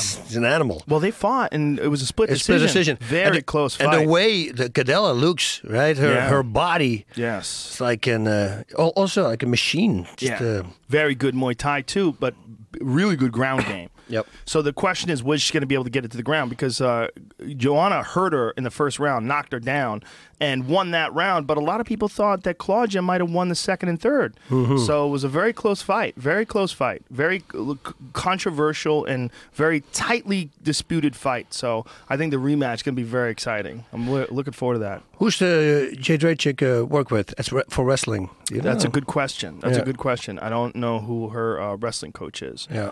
But I think she does a lot of her work in Poland, you know, because she lives Mm-hmm. in Poland. So, I mean, uh, there's so many good European wrestling coaches. You know, Europe and wrestling. uh, There's a, a lot of uh, great, uh, like especially uh, they, they they bring in a lot of Eastern Bloc uh, wrestlers, a lot of the Russian wrestlers. Like that's what how George St. Pierre got so good. Yep. The, the Russian nationals who are training up in Montreal. He goes, all You know? I go train with Yeah. you. So technical too. You know, those guys, the Russian style of wrestling is so technical, so drill oriented, you know. Mm-hmm. There's so many uh, really high level. I mean, look at what's happening now in the UFC with all these sambo guys, these high level uh, grapplers. Like, um, um, uh, well, first of all, you've got uh, Khabib Nurmagomedov, who's one of the best in the lightweight Yep. division, but he's another one that has a hard time staying healthy. You know, and I- but but you th- you think it's the training or you think it's just the person? Who knows? Yeah. You know, it could be both. You know, I mean, he's such a fucking animal. You you see the way he fights. Yep. You got to think he trains that way. Yep. Kind of the way he fights is just so grinding. He's so fucking attacking and relentless, like a badger. You know. So who knows? Yeah, I, I, I always I, I was tra- I was guilty of that as well. I trained really hard. Like, but when I f- hear stories, I hear fighters saying, "Oh, we go uh, like on Fridays we spar like seventy percent," and I go, "N," and they said, "No, that's it." I said, "That's this that's it for sparring." Yeah, I go, "Wow," and they always ask, "Oh, so how many times you do?" I say, every workout because that's what we're going to do, you know, and we're going to try to, I'll try to hurt your legs. Well, I, if you have to fight, I won't. But and your body, I will go with kicks to, and I, I expect them also to go hard with me. And the head, you know, yeah, of course we watch out for the head. We don't knock each other out too much, Too much. too much, because it happens as well, right? It's un- But, um, inevitable. but th- that's why when I, I didn't fight for seven years when I did that 2006 fight, I felt great. They say no ring rust. I say no because we're doing it two times a day. We're trying. We're training Right. hard, you know. And if you're used to it, it's the same as a fight. I mean, if they go hard, well, that's a fight. Yeah, it's it, well, it's very similar. If you train like that, some people feel like. I mean, that's one of the ideas behind hard training is that when you train hard, you fight hard, and it becomes normal to you. Mm-hmm. But then other people think, well, you really should just train technical, like a lot of the Thais do. They train more technical and more light with their sparring, and the hard work is all pad work and bag work. So there's people that think like that's the way to save yourself. Like Wonder Boy says that. He says he spars very light. You Yeah. know, because he wants to preserve his chin, wants to preserve his head. He's like he saves the, the hard work for the bag and for fights. I, I, I used to train uh, a lot with my buddy Amir, Amir Peretz, the you know the, the, the Navy SEAL guy from Israel, and um, he um, he's the one guy who could hang with me, and I mean stamina wise, because I will not knock him out, we, but we will go hard. People who see us. They think it's out of control, but it's not at all. So it's also about who you train with. Right. If one, one day your your steady sparring partner is sick, and somebody else pops up and you don't know that guy, and that guy tries to make a name for himself, you know that's Yeah. when you get the injuries. Yeah. But I truly believe in going hard. How many times do you see it? I, it really angers me if I see guys in a clinch kneeing other people, and they knee him like they knee in training. Mm. They just lift their legs. Nobody gives a real knee. Look at Joanna when she makes a knee. Now Yeah. that's a different story Or Alistair. explode in there. Yeah, go full blast. But they go, hey, hey, Yeah. stupid, or the knees to the thighs. It's not going to do anything if you do it like that. Right. If you do one hard one, it's worse than a low kick. Yeah. Because they don't expect it. The muscle is relaxed, it goes straight through. But nobody does it. There's, only, yeah, there's a few. I mean, we're talking about one percent of the fighters. But isn't it though like all techniques? Like some guys just aren't that good at certain techniques. They just don't have the kind of pop. Like you'll see guys throw kicks, and there's just nothing to them. And it's not that they're not trying; is that they don't have the looseness of the hips. They don't have that that sort of snap into the kick. No, they, I, most of the time it's, it's it's just technique. If you if you train your legs and you uh, put like ten pound ankle weights and you just start throwing knees from zero, don't don't make it an, a bouncing like um, sit ups. Mm-hmm. I can do a thousand sit-ups as long as I use momentum to get back up. Right. Right. That's the problem. What a lot of guys do. They, they do the knees. It's mm-hmm. all momentum. Stand still, explode. Stand still, explode. Hmm. And the trick also with knees is to move your hips away from your partner, same as with the straight punch. The longer the knee is on its way, the more power it's going to have. Right. And these guys, they don't. They they actually they teach throw your hips in with a knee to the body. It's the dumbest thing to do. Right. It's like me giving you a straight punch and closing the distance. I'm jamming Right. myself. Right. You don't want to do that. Free it up. Let the hip flexor do the work. And at the moment you connect, yeah, that's when you want to push your weight in. Right. You see, but a lot of guys don't do it like that. They just knee like they do in training in sparring. Do you get frustrated at when? I mean, obviously, there's some very high level training going on in MMA, some very high level training, Mm-hmm. but there's also some training where you see these guys, like, they're just not really prepared correctly. Yeah. Well, kicking in the balls, you know, the the inside low kick. Uh, Ninety percent of when it happens is just because the guy doesn't know how to kick. Because he's kicking up. He's kicking up. His right foot, if he kicks with the left, his right foot, his toes, I guarantee you, pointing straight to the opponent. Yeah. What they need to do is open that foot, let the toes point to the side, Mm-hmm. and then the angle is much easier to kick. You will never have that problem. These are just guys who don't know how to kick, and that's why they kick you in the pills. Well, it's interesting because there's that kick to the balls is so much more common in MMA than it is in Muay Thai or Yeah. in, in Glory. Like Because they know. exactly. They're throwing the kick. Kicks. Yep. You know, we were talking about Glory getting before the, this uh, podcast started. We were talking about Glory getting picked up by Fight Pass and Oh, how man, exciting yeah. that is. Glory right now is so good. There's so much high level kickboxing talent in the world, and now that you know Glory picked up, it's Showtime, and K1's not really around anymore. I mean, Glory's the game. Mm-hmm. It's the game. That's it. You got the best guys on the planet. Yeah. You know, Gokhan Saki, even, yeah, he got injured now. But uh, happened- I'm- what happened to I'm- him? I don't know. I don't know. I just found out. You know, uh, Mauro told me because he was uh, going to maybe do that show. I think maybe now it's uh, Ron Kruk falling in for him. But um, Saki, that's that's a guy who was like Tyson, and that's what I teach a lot: double rights, double left punches. You know, uh, everybody has a pattern.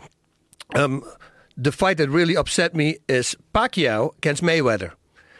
Mayweather is hanging against the, the, the ropes. Pacquiao is just unloading. But everything is left, right, left, right, left, right, left, right.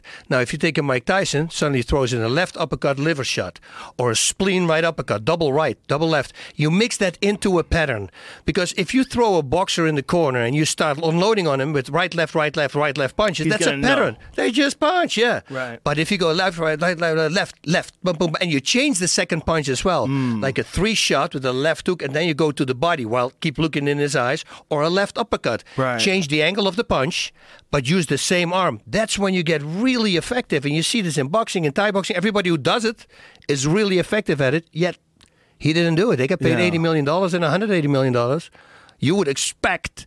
To do that, you had a shoulder injury. That doesn't prevent him from throwing a double left or a double right. Right. Mike Tyson, spleen right uppercut. I think he knocked six mm. out guys out like Oh, that. yeah. Bang, bang, over. Unusual patterns. Yep, that's it. Yeah. Did you ever see the? Uh, well, John Wayne Parr's got a fucking Oh, amazing yeah. highlight reel, but Animal I also. put one of them on uh, my Instagram page the other day where he hits this guy with like seven uppercuts in a row with the right side, just bang, bang, bang, bang, Yeah. bang. Like you can't prepare. You don't know the guy's gonna do that. I do this yesterday in my class. Double right uppercut, left hook. Ah. People don't know.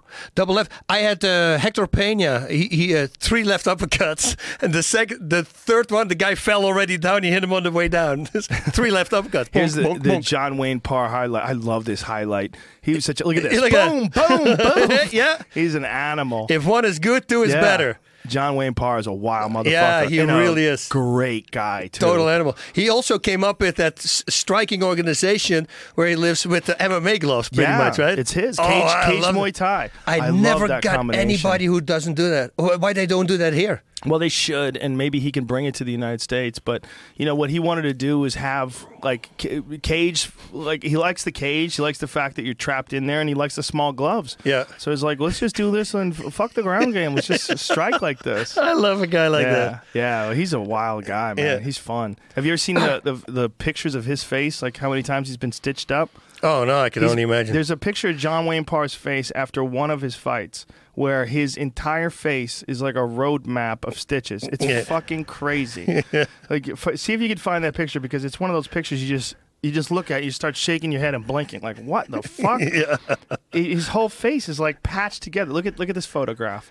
Look at this. Oh, Jesus Christ! it's real. yes, That is the craziest thing. it's one fight. It's one fight. His entire Oh, oh face. it was a Thai guy or what? yeah. Oh yeah. He got just Elbows. the shit elbowed out of him. Wow. It's, it's it's such an insane photo. He's Leather over, face. Yeah, he's over three hundred stitches in his face. Three hundred. wow.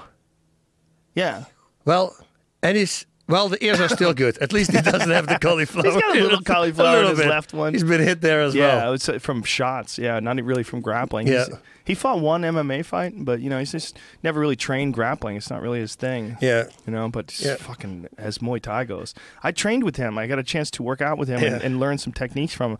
Everything he throws is with power. Yeah. The way he throws I a like it. He pulls the right hand back as he throws the jab. Like he doesn't just jab like a boxer would throw a jab. The way he jabs, he's like pulling back the right and stepping forward. He's like, ah, Yeah. ah, Yeah. Everything he throws is designed to kill you. Yes, that's but that's been, been my my thing also. I Yeah. like it like that. Everything you throw, make them. Uh, uh, when you said in the beginning, I kick somebody and you see their faces, No. and I I don't care if they block it. I Yeah. just kick as hard as I can on the defense, just to get inside their heads that they know that you better block this kick. Yeah. Because next time, if you're not blocking it, you're gonna have it's it's gonna be a problem, you know. And then you start breaking your opponent down mentally. Hit him, or they hold the hands up high. Just hit as hard as you can on the hands. Yeah. A lot of guys don't do that. They truly believe that this is enough defense for like a, a right hook. It's Yeah. not. It's like me putting on a helmet. I say this in um, in um, seminars at seminars. So, okay, imagine I would tape a focus mitt to my face, and you can give me a straight punch or a hook. You Or think I go down? And Yeah. everybody goes, "Yeah, of course you're going to go down." I say, "So why is everybody doing this?" Yeah. You make yourself one with your head. I'm just going to hit your hand as hard as I can. You will still go down. Yeah. You know, but what happens in the mind of a fighter, as soon as I hit you and I see your hand going up, automatically I let my power off because it's like, oh, it's it's defended. But if you just don't care or clothesline him, like I said at the beginning, it'll go straight through. Yeah, well, you started throwing kicks in the Pancrase days. I remember, you know, because I came from a kicking background. There was not that many good kickers in MMA before Maurice Smith fought Conan. We really didn't see that many head kick KOs in MMA. Yep. And especially against a black belt. When Maurice fought Conan Silveira, I mean, it was the first time. That was in, um, um, no? it was in that other one. It was in the John Perretti organization, wasn't it? Like Oh, John John's- Battlecade? Uh, Battlecade, Extreme Fighting, yeah, Extreme Fighting, yeah, and that was the first time I was like, oh, okay, now we're finally seeing a guy who can throw some kicks in MMA. Yeah. But the first time really was you in Pancrase because you would, and, and they make you wear those crazy boots. Yeah. you had like wrestling shoes on with a big boot shin, shin, and Chin instep. slash thing, yeah. Yeah, but you still would slam that kick into their arms, and just you'd see like nobody wants to hold pads for a guy like that. No, forget but- about like getting it on your raw arm. But that, you know, it's a, it's a great way to go in into a fight because you know you can you're capable of doing that. Yeah. So you only have to connect, you know. And if you know that you only have to connect, just wait and connect. And I also I'm not the guy who likes to get hit. You know, I don't mind, but I'm I rather not. So I just use movement. Right. You know, and then uh, and then just explode at moments that you need to explode. How many fighters are you training right now? Do you train any active guys? No, you. I, I train a few guys at my gym, um, but I've been traveling a lot now. So uh, the coaches that I have at my gym are training them. But we got uh, only three uh, three pros and then a bunch of uh, amateur guys. So you're still you're still doing inside MMA wi- uh, with uh, Ken. Kenny, yep. And um, you do World Series of Fighting still? World Series of Fight actually this weekend coming up on uh, what is it Saturday? This Saturday on NBCSN. Really? Okay, Yeah. nice. Yeah, Moraes is fighting again. He's very Yeah, talented. I like That's his a- footwork too. That's a guy that people sleep on. Yep. Yeah, they don't really realize how talented that guy is, and it's unfortunate that World Series of Fighting is not getting as much uh, attention as it deserves. hmm Yeah, well, there's a lot of MMA out there now. You know, it's very hard to pull eyeballs to it. It's, but it's the same with Glory. Glory Yeah. doesn't have the eyeballs, which blows me away because if there's something exciting, you know, it's glory. It's a Glory event. And that Justin Gaethje kid too. Oh, what an animal, eh? Fucking savage. Yeah, he's uh, he's fun. That He's guy's fun. Fun to watch. I, you know, he should tone a little down. I always say, but you know, maybe it's his fight style, and he just wants to go because sometimes he gets hit hard, and I think eventually we had that with Clay Guida. Also, you know, like fighters, eventually it's going to break. Uh, yeah, Yeah. something's going to give. Yeah, you can only get hit hard and just walk through things so much until eventually your body doesn't cooperate anymore. And then most of the time, once that happens, it's going to happen a lot. Yeah. So there's a lot of crazy shit going on right now in MMA. Um, the big one to me, the one that I'm most exciting about is March 5th. Conor McGregor versus Dos Anjos. Mm-hmm. That is a fucking crazy fight. First Yep. of all, who the hell has ever been like Conor? Yep. Well, I mean, the best shit talker of all time, hilarious. I, I'm I'm I'm I'm in love with that guy. I uh, I love him. I love everything about him. We had him on the show. He's funny. Is you know everything he does. Every speech he does, it's different. Yeah. It's not like he's repeating everything I do. Like if I do an interview before and it's about let's say a movie, you know, you you say the same thing over and over again, but he doesn't. No. you know, and he doesn't really use profanity as well, so it keeps it clean but very. Uh, imposing, Yeah. You can Uh, use it on television. Oh, so great, you know. And the, How and about the- when and he the wore the El Chapo shirt? Oh, how crazy is he? Who does that? But you see, but he's make gets in everybody's head. Yeah. that's why he he, he beat uh, Aldo. You could tell. You could simply tell. Everybody can say, "Oh no, I'm I'm used to that. I grew up on the street." Or, or Rafael dos Anjos says that also. I say, eventually, it's gonna come through. Yeah. You know, you got to start doing something back. You know, there's a few fun things that you always can do. I Dos say, but- Anjos is not engaging him. I like the way Dos Anjos is handling Oh. it. He's just letting him talk, and he's like, "When we fight, this will not matter." yeah. You know, he's just like Yeah. solid and stoic. I think he's also learning the lesson of how Aldo sort of got rattled by Mm-hmm. it, and he's not going to get rattled. I think Dos Anjos is a different guy. Dos Anjos is. Uh, Look at this. He's even doing the Chapo pose. the way Chapo was shaking hands with Sean Penn in that picture. Oh, he's so fucking crazy. I love him. God, that guy's fucking awesome. it's hilarious. and he can fucking fight. He can fight. He's got great reflexes. I mean, his timing is really good. He's using his reach really well. And the way Firas Zahabi described his left hands. Firas Zahabi, by the way, did an amazing breakdown. If you're listening to this, go to YouTube. Firas Zahabi, who, uh, in my mind, is one of the true great masters of He's MMA really good, training. yep. He does an amazing breakdown of this fight. But the way he describes Con- uh, Conor, he's like he's got the touch of death Yep. in that left hand, and it's true. He just lights guys up with that left hand. But plus, it's laser guided. You know, it's it's on target. It's not just he just doesn't hit the head. You won't hit your jaw. Yeah, he's so great accurate. timing. so accurate, Yeah. and so and so beautiful with his footwork. The way he slid out of the way of all those advance and just dropped that left hand in. Just But you know, RDA. Different man. uh, this guy, you know, in the beginning, I go, he's always under the radar, right? And suddenly, he's boom, he's there, Mm, mm-hmm. Yeah. and he's just beating everybody. I mean, against Cerrone, I never expected that. he's a monster. Yeah, he really is. Well, a lot of what's going on too is his conditioning is off the charts. Mm-hmm. He's working with Nick Curson, who's one of the, um, the disciples of Marv Marinovich, and they've got him doing these crazy, explosive plyometric drills and all these footwork drills. And if you've ever seen his training routine, you're realizing they got a fucking oxygen mask on him, uh, and he's throwing body shots on the bag. It's all this incredible, brutal breakdown for for strength and conditioning, so that. He could really go five rounds like that. There's no such thing as having enough stamina. That's what I always tell everybody. Yeah. There's no such thing. Yeah. You got to go all the way. That's why I trained so hard because I don't want to have that. I had the experience in Thai boxing one time when I ran out of gas. It's not fun. And especially in, you know, longer rounds and with an opponent seeing, you know, or he goes, is he getting tired? No, Mm-hmm. Yeah. they get wings. You know, they turn it on and you're in a bad spot there.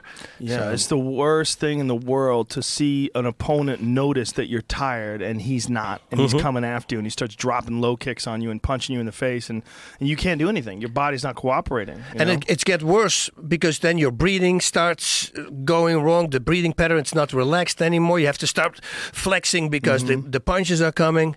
It'll take your stamina even more away. Everything Stamina goes is a weapon. Stamina is a weapon. Oh, yeah. it really is. I mean, look at Nick Diaz, who is a guy who fought so many guys and outworked them. Mm-hmm. I mean, the Frank Shamrock fight is a perfect example of that fight. He he just kept popping them with punches, like fifty percent punches, but he's hitting them and he can't breathe. Yep. Because when when a punch person's punching you, even if they're punching you and it's not full blast, you're still tightening up. Y- yep. So you don't get a chance to breathe. And Nick Diaz just doesn't get tired. Yep. He does ultra marathons. The fucking guy swam from Alcatraz twice.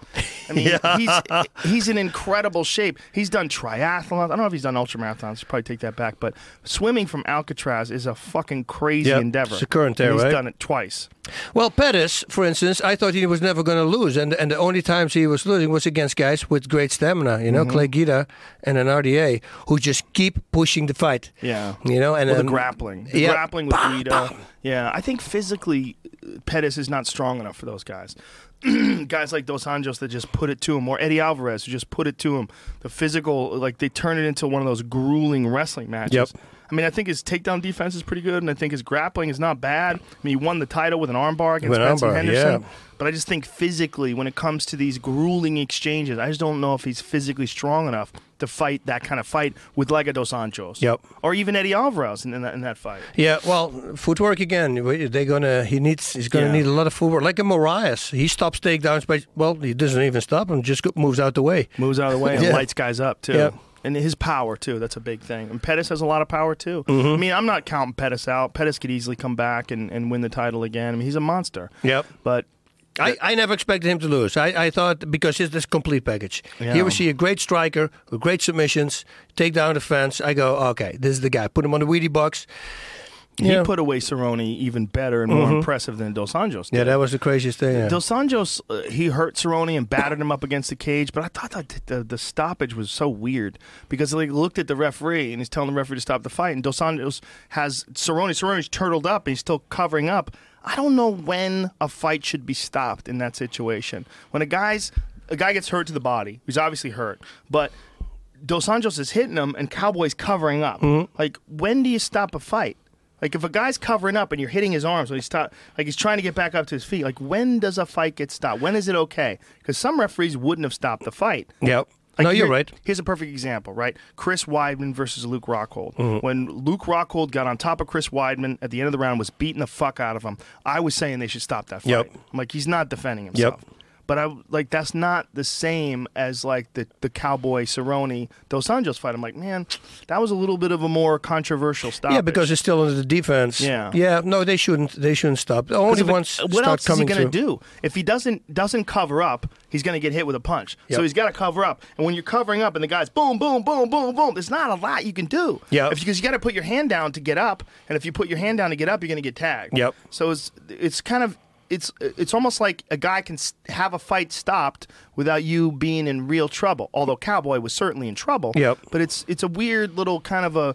It's up. To, it's so subjective. You know, it's it's up to the referee to decide. Mm-hmm. It's a so very hard decision. That's why I don't want to be a referee. It's a very hard It's a worse decision job. to make. It really is. It's never good. You're Yeah. never correct. But you're there for the safety of the fighters. If they don't, you know, they're on the ground, they don't defend them, I say stop right away. If they really, because they don't, that's why they're doing it. Right. I mean, you you know how, uh, like a big John, he tells me, and, and I, I've seen him doing it against the fighters in the dressing room.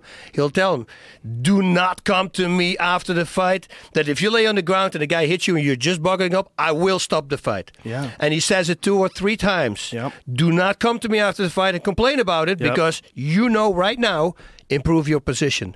And sometimes you you don't see that. Um, also, with for instance uh, guillotine attempts, or or uh, you, see guys who defend the guillotine like a standing still, and I go, don't defend the guillotine. You know, go for position. Make sure that you get close. You hold the head. Make sure he doesn't jump guard because as if you defend, well, look at Pat Miletich against Renzo Gracie in the IFL. He was defending the choke, and yeah, he's he's jumped guard. Now he's got him. Right. Uh, Ronda Rousey uh, against Carmouche. You know, she's got that crazy crank on the on her head, and instead of defending, what people say, oh, defend defend it. No, no, she didn't. She defended the position. She Yeah. grabbed the foot, feet, unlocked the feet, and she got out. She took a chance. That she took a chance, and that's what Yeah. people should do on the ground. Also, they say to me, "Yeah, but if they hit you, I say escape, buck up, move to this. If you buck up, they're going to have to look for balance. Mm. Make sure they never sit on your chest. Push them always to your belly. If you can't push him to your belly, you hold the knees and you push yourself upwards. Same result. He's Yeah. sitting on your belly, but you got to go. You got to move. How easy it is um, is it for you if if somebody mounts you to go to put him in at least a half guard? well, you got to. It's real easy, right? But- I think a lot of guys don't train off their back that It's much. the craziest thing. Yeah. Mm-hmm. It drives me nuts. Get him in the guard, man. Why mount position is shouldn't even be happening. You Right. know, go to the side. Mount position when they can stop you is only when they put they stretch you out, they hook their feet. Yeah. You know, but then there's not a lot he, they can do because you just stop their arms. Well, it's interesting when you see different levels of of their game off their back. Like Brian Ortega. Hmm. Have you been watching that guy fight? Jesus fucking Christ, his triangles are good. His guard game is so good. And he's one of those guys. He's like a gold standard for how to fight off your back. Yep. When they get him on his back, he is just attacking, attacking. Yep. Like you, you're not going to get him stagnant where he's just lying there waiting for the referee to stand him back up. That's it. And when you've got that kind of a ground game off your back, it's a totally new dimension for your opponents. They're used to taking a guy down and maybe throwing some body punches. With him, you're fucking defending. Defending the whole time. Legs are up on your neck, and you gotta try to posture up and Yep. get out of there. That's the gold standard, and that's what everybody should aspire to. To have that kind of a dangerous ground game. Yep, that's why I thought, um, um, for instance, um, Johnny Hendricks versus. Um, Wonder Boy. no, no, no, no. Uh, oh my God. How can I forget him? He's one of my Carlos fight- Condit? Carlos Condit, uh, the national volcano, I was going to say. Yeah. I mean, I thought uh, Condit won that because he's constantly attacking on the ground, Hmm. you know. And if somebody's on top of you and he hits you once every what time, that shouldn't count. If the strike on the feet, if it if it goes to a decision and nobody get really hurt, but the guy who's constantly attacking is going to win the fight, right? Right. Okay. Why? So why doesn't that count on the ground? Yeah, I Right? agree. Just because the guy's on top doesn't mean he's winning. Doesn't- no. How about the fact that that's how you won the title versus Kevin Oh, Randleman? there's yeah. But that, that took was you with striking. That was not even with submission attempts. Exactly. But like, man, there was. Well, but Randleman was, took you down, and you just kept attacking from your back. Yeah, that, that's what McCarthy said later. I didn't put him back on the feet because Bas was working from his back. That was the reason they didn't put us back on the Right. feet. But you know, if you have a guy, guys like Carlos Condit or what you saw a lot at Pride, also great groundwork and they're constantly attacking, and then they get rewarded for that after the fight. They actually win the fight, Yeah. and it should be because people go, yeah, but the defense is also no, no, it's not about the defense. Same as the strike. enough. It's not Yeah. about that. You know, it's about the guy who takes the chances because we all know if you have somebody in the guard, you go for an armbar. There's a high possibility he's going to be in side mount now. Yes. That's a worse position for you. Yes. So you're taking risks, and if you're willing to take those risks, they should be rewarded. Well, I also like Pride. I like that ten-minute first round. That was good, eh? Makes it makes it more strategical. Yeah. You really can't burn out in the beginning. That was the thing with Pancrase in the beginning, but 30 minute fights. That's why the R's came on my hand, because that means rustig, which is relax. Because I was such a hothead in, in Thai boxing, like somebody hits me, oh, dude, my, I just knock him out, you know? And I go, man, these Japanese guys are known to for being tough. If this happens the first three minutes, I get 27 more minutes to go. You oh. know, if I'm empty, Yeah. that's not a good thing. So stay calm, stay calm. You start being more strategical. So Pancrase, was there any rounds, or was it just t- No. 30, 30 minute? f- at, at the end, in, in the end, there were a few on the un, like the undercard were ten minute fights, but most of the time was everything was fifteen minutes, and the title fights in the end was thirty. In the beginning, the first One year and a half it was 30 all minutes, thirty one minutes. round. Yeah, Wow. yeah, Well, yeah. that's a, that's a real strategic fight. I'm a fan of that, though. I like that. I like that too, but but you know, uh, and again, if you look at some UFC fights where they just lay, lay, Yeah. lay, then you know, in the old days, you remember, without the stand-ups, yeah, then it becomes kind of boring. But that was one of the things when I moved to Pancrase. I always tell this story. But when I saw my opponent, he was 45 pounds heavier, and I asked when the weigh-in was. He says, "There's no weigh-in. We everybody fights everybody." I go, "Oh, that's great, nice." I was just bluffing, of course, and I go, "Okay, so how many rounds we got? One round, one round, awesome. How many minutes? 30. I go, "Oh, awesome, awesome." And I look at my manager.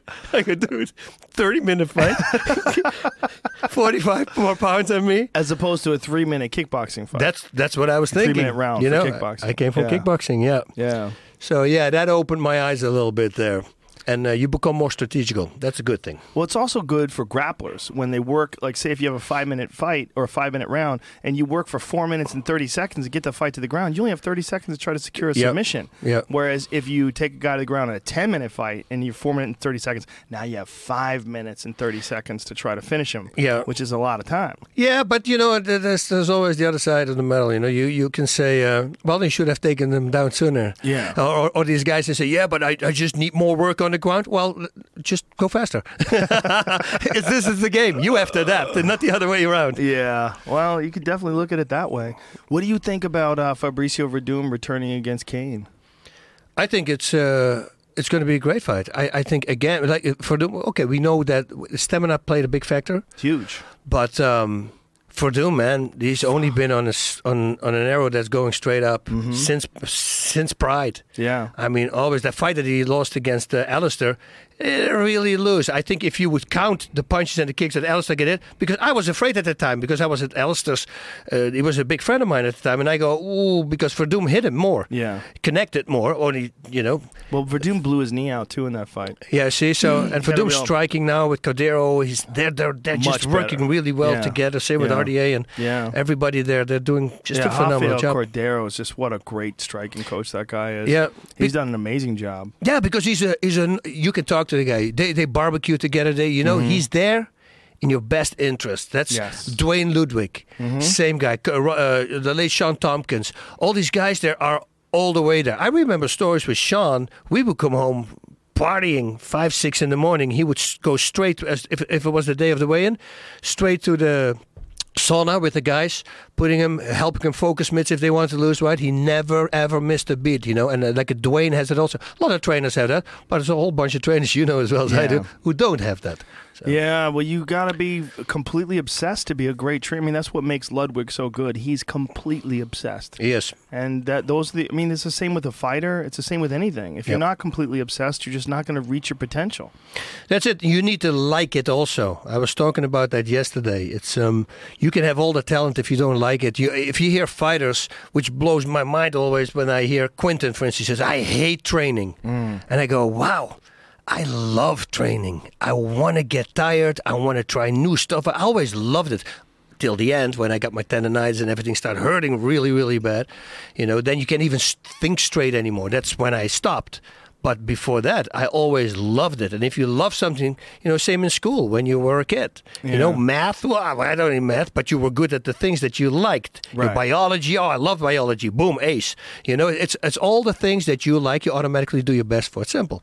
Yeah, if you're a passionate person, if you're passionate about what you're pursuing, you're going to do better than a person who's just doing it as a job. And Quinton has so much talent. I mean, Unreal. and unbelievable power. He's got a fantastic chin. Yeah, right You away know? Arona pops up, right? Always, oh huh? Oh my God. Always. When you talk about Quint, is the first. Oh. And he oh. arched even backwards. Yeah. He didn't go straight up. He actually went a little further and then That he was the him. most spectacular slam KO in the history of MMA. Yeah. Ricardo Arona had him locked up in a triangle, and Quinton slammed him into oblivion and headbutted him too on the way down. I mean, inadvertent headbutt. Yeah. But slammed him, and then ba boom, then his head slammed into him too. Oh my God, that was a horrific fight. Ricardo, Ricardo never never recovered from that fight. Well, he, same. uh, Ricardo, I read a cool story about Kevin Randleman. He was talking, uh, I read it on Sherdog, that he said he just fought Kevin and he won. He says, for, I was in the dressing room by myself in, in Japan, was nobody there. And, you know, I was just taken in, he said, because I would just won the, the most important fight of my career. And he said, suddenly he sees a shadow and he thinks oh, it was Randleman. So he automatically, he said, at that time, everybody was fighting. It was before, after, it didn't really matter. It was this fighting thing. And Randleman came in and he thought there was going to be a fight. And Randleman came, walked up to him and he said, "Dude, great job, congratulations! You know, you're awesome." And he said, "It blew me away." He said, "It, it, it right away. I saw the monster." As a different person, that's so hard now. Also with Randleman, you you know him. Everybody who knows him is such a good guy. Yeah, he was a great guy. He was a really friendly, happy-go-lucky guy. It's so unfortunate, you know. I don't, I don't know what happened with him, and and what happened with Shawn Tompkins. How did Shawn wind up dying? You know, this was the saddest thing ever because when I went to the uh, funeral, his um, his uh, he was in the in the coffin. I I didn't want to see that. I, I did that one time with a friend of mine, and I didn't like that. So I said, I don't want to do it. And his mother, it was so sad, man. It's uh, uh, she came to me crying, and and she said, I, he was in, he was home. And that weekend, she was going to tell him that he had to go to the doctor because in the family, it runs in the family that they have enlarged hearts, and he needs to, to check that out. And that was what was going down there. It was no drugs, no nothing, because people start, of course, the conspiracy the- theories. They didn't find anything, find anything. And the crazy thing was, I talked the day before with Shawn. It was so weird because then you guys announced it on UFC, and it was. I, I go, whoa, Shawn! So I start, I started googling, but he, it was so weird. He texted me something, and I thought, For some reason, I thought, oh, he wants to talk to me because normally we would text. So I picked up the phone and I called him, and he was going out with uh, Muscle Beach, one of our friends. That's we call him Muscle Beach. And he was um, he he Muscle Beach was drunk, and he says, "I can't leave a man behind. I'm going to stay with him. You know, I'm going to make sure he's going to be okay." Boom, and he kept going, boss, boss. And the problem that I was reading about didn't even come up. We started talking about everything. It was a great, great time. He says, "Boss, I love you. You know that I really love you." And then finally, when we hang up, he starts texting, you know, that I love you. Uh, Tom, the whole team Tompkins loves you. It was really weird. He never did that. And the next day, he passed away. Wow. So it was almost like he felt that it was going to happen. Wow. Yeah. That's crazy. That's crazy. Yeah, he was another guy that was really loved by the guys that he trained. Those relationships between trainers and, and students, trainers and fighters, they're so important. You know, and it's so hard for a fighter to find the right trainer, the right trainer that fits their personality, someone who's technical, you know, someone who has also that emotional bond. That's the thing, the 100% commitment. That's the thing. And it, uh, being a fighter, it's all sounds cool, and that's why a lot of guys don't make it because they only want to look cool. You know, you don't really fight for to fight. Like once they fighters start fighting for money, you know, uh, don't do that. Yeah. Then, then then it's going downhill. Yeah, but I need a paycheck. Then don't fight. Find find another job. Yeah, you need that hard. commitment. You need to be 100%. And that's the same with the trainers. You know, you can be off for a little bit because this guy is going to go in the ring or in the cage. Yeah. And you have to make sure he's, he's going to stay safe. Yeah, when you see a fighter that's only fighting for the paycheck, it's it very rarely works out. Mhm. It just very rarely works. Not at a championship level. You know, I mean, it might it might be okay at a journeyman level. You might pull it off if you're tough and Yep. you're you're skilled. But to beat the best guys, you have to be obsessed. Like the best guys are obsessed. Yeah, you want to be the best. Yeah. It's not about the payday. I said, I said that will come if you are the best. the, Yeah. the, the payday will be better, but focus on getting good and fighting for yourself. I always say, you know, don't put your family up number one spot. I understand you want to do that, but you know, once you start, that means that you care, care, care. You, it's a very how do you say it? It's um, selfish. It, it should be selfish. You should be. I fight for me. I don't care. The way I explain it to my my my students when they, for instance, they they're nervous. I say, okay, let's let's take a step back. Imagine your opponent now and you go in a room. They lock the room, and you guys going to compete against each other. Whoever wins, doesn't matter who wins. When the door opens, you both of you are not going to say who won or lost. Nobody's going to say, "Do you really care if you lose at that moment?" And he goes like, "No, yeah, because no, yeah, because then yeah, he's just a better fighter, right?" I said, "So why do you care?" And then they start realizing, ah, it's because the people. Oh, hmm. but he might think this and he might think this and Right. that. And see, and that's why I always say, fight for yourself. If you lose, you give it your all. You are always a winner. It doesn't matter. You know what bad is? Not going all the way, not using all your potential, and then lose because you didn't do that. That's something that after a fight you're going to say, "Oh, man, I could have gone harder." So why didn't you? You know, Yeah. just leave it all out there. And if you leave it all out there, there's no excuses. And every other fighter will really enjoy you, winning or losing. How many fighters you have who, who never became a champion, but I hear all the other fighters talking about them. Say, oh, you fight him? Oh, dude, really? That guy's crazy. Yeah, you better prepare now because Right. it's going to be a nightmare to fight that guy. You see, that's what I think is the most important. If your peers like it, the way you fight, you're good. You can't really lose.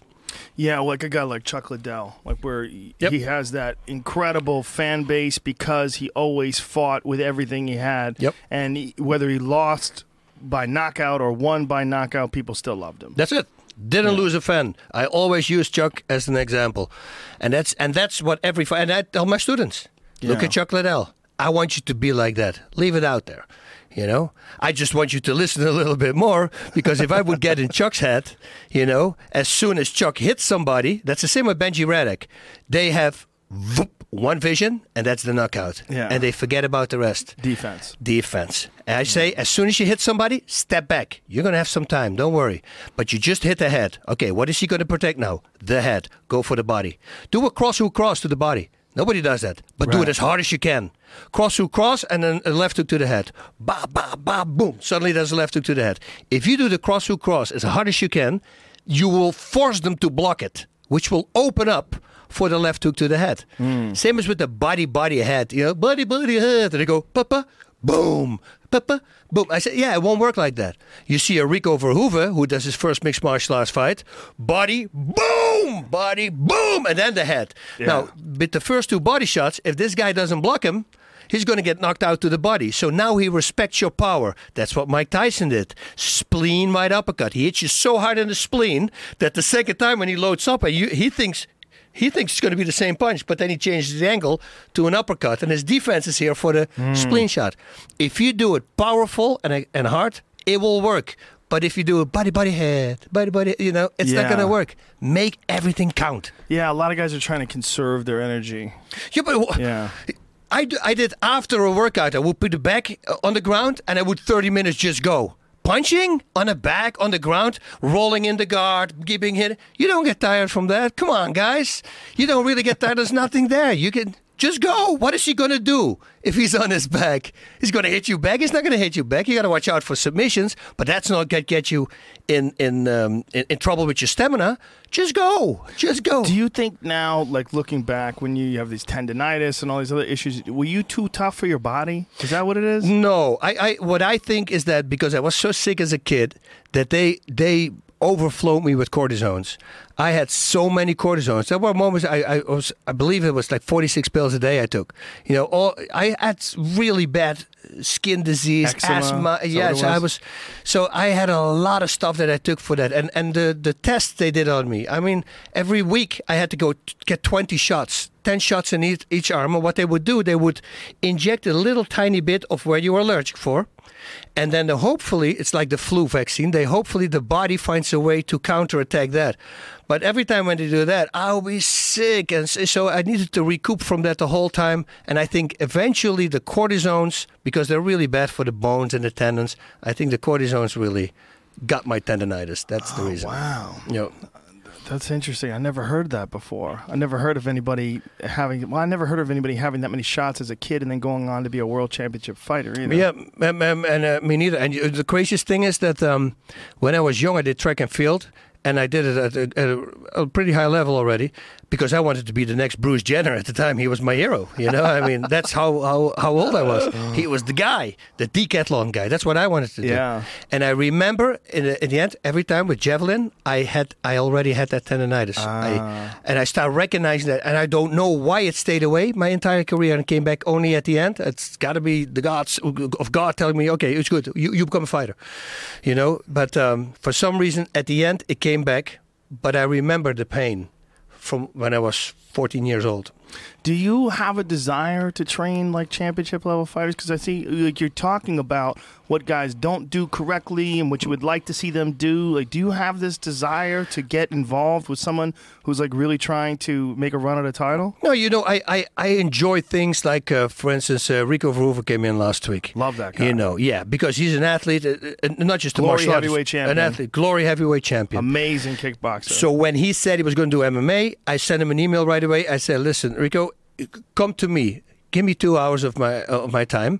I'll, I'll show you things that's going to be very very helpful for you. I'm not looking to be a coach because I don't have the time for that. I'm way too busy Right. for that.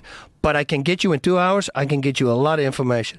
Or like for instance, Jon Jones. A while back, I was uh, interviewing him, and then he said right away, "I was in Albuquerque.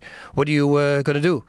Uh, after this. I said to my hotel, I said, man, do you want to train me? You see, those are guys who really want to learn. And then once you start learning and these guys listen, yeah. and then suddenly they start being more explosive with kicking and punching. They go like, "Dude, this is this is crazy." Yeah. You know, like sound effects. I do a lot. Pop, pop, pop, pop.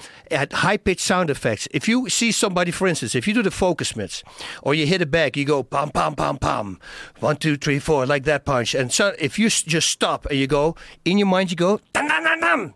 Just do that, and then just by doing that, your body automatically will adapt and will get more explosive. And he realized that. He goes, "Wow!" And the next week or two weeks later, we had uh, Greg Jackson on the show, and Greg tells me, he says, "Man, what?" What been you? Uh, what have you been teaching? And I said, "What do you mean?" He says, "Everybody makes these crazy sound effects." I said, "Do they hit faster and harder?" And he goes, "Yeah." I said, "So be it." You know, so it really works to get in people's heads. Yeah. And and then if you have an athlete like a sublime uh, athlete like Jones who will listen to you, yeah, that's that's gold. Then you But if a guy like that came to you, if a guy like that came to you and said, "Listen, boss, I want you to train me," would, Yeah. would- is that something you would be interested in doing?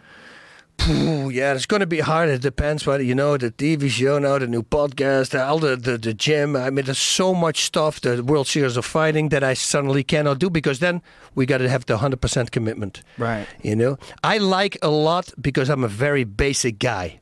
Everything is basic, ba- the basics with me because everybody forgets the basics. So most of the time, when when somebody comes out, like uh, Tim Sylvia a while ago, he came to my gym and he threw the left hook wrong, and I I, I, I tell him, I said, man, this can be way harder, and he started learning to throw the hook without loading up, and he won his fight in 15 seconds with the left hook. He goes, dude, this is crazy. It works. That I enjoy. To give him an hour time and show them what they do wrong. And then if they actually listen to it, they realize, wait, wait a minute, I got more power. You know, I don't try to change the style. I just show them how you get maximum power. And if you mix that up between your styles, that's up to you. But I see you have this incredible passion about this. Oh, yeah, about I love improving it. guys and about working on technique. Yep. That's why I'm I'm curious. Like, have you ever thought about like just going into training? Yeah, it's it's um, Just too busy. too busy, but also um, I don't now anymore. But you know, a lot of guys that you do over the years, and you put a lot, you invest a lot of time in, And it doesn't work out. and uh, it doesn't work out, or they get a better deal somewhere else, and they just leave you. And you see this with a lot of fighters, you know, and trainers. That finally the trainer has something, or a manager, and then they just kick him to the side because "Ah, I'm going to save ten percent here, or I'm going to, do, you know, then. But but then again, those guys most of the time you see them losing yeah. you know, because you broke the winning combination. If you have something, my stretching routine, and everybody always says, please post it because you always talk about this. My stretching routine is the same as it was when uh, when I started in '93. Well, well, that's probably even before my karate. And they say, you never change that. I say, no, I never change that. Why wouldn't you do more? I said, because with that stretching routine, I never had a problem. Why would I change it? It never give me a problem in training. Right. You see, so now if I start adding things or subtracting things, and suddenly I get injured, it's my own fault. I had a winning combination, never always helped me. Let's not break that. Let's keep it the same, and that's with everything. Yeah. It's just I know that you have your gym in Thousand Oaks. Yep. You know what, what's it called? The Westlake Village, uh, Bas Rutten's Elite MMA. And you, it's mostly uh, recreational people. Is that what it is? That's it. yeah, Tuesdays, Thursdays, I'm there at six o'clock. You know, What kind of class do you teach up there? um, I, I, Tuesdays is, is mostly striking, uh, only striking, and Thursdays I start with ground, but only like for 20 minutes because people want to work out. Right. You know, like the fighter. If I do fight classes with the fighters, yeah, we do a lot of ground escapes and reversals. I always start like that. That's how I trained. I never started on my knees with grappling.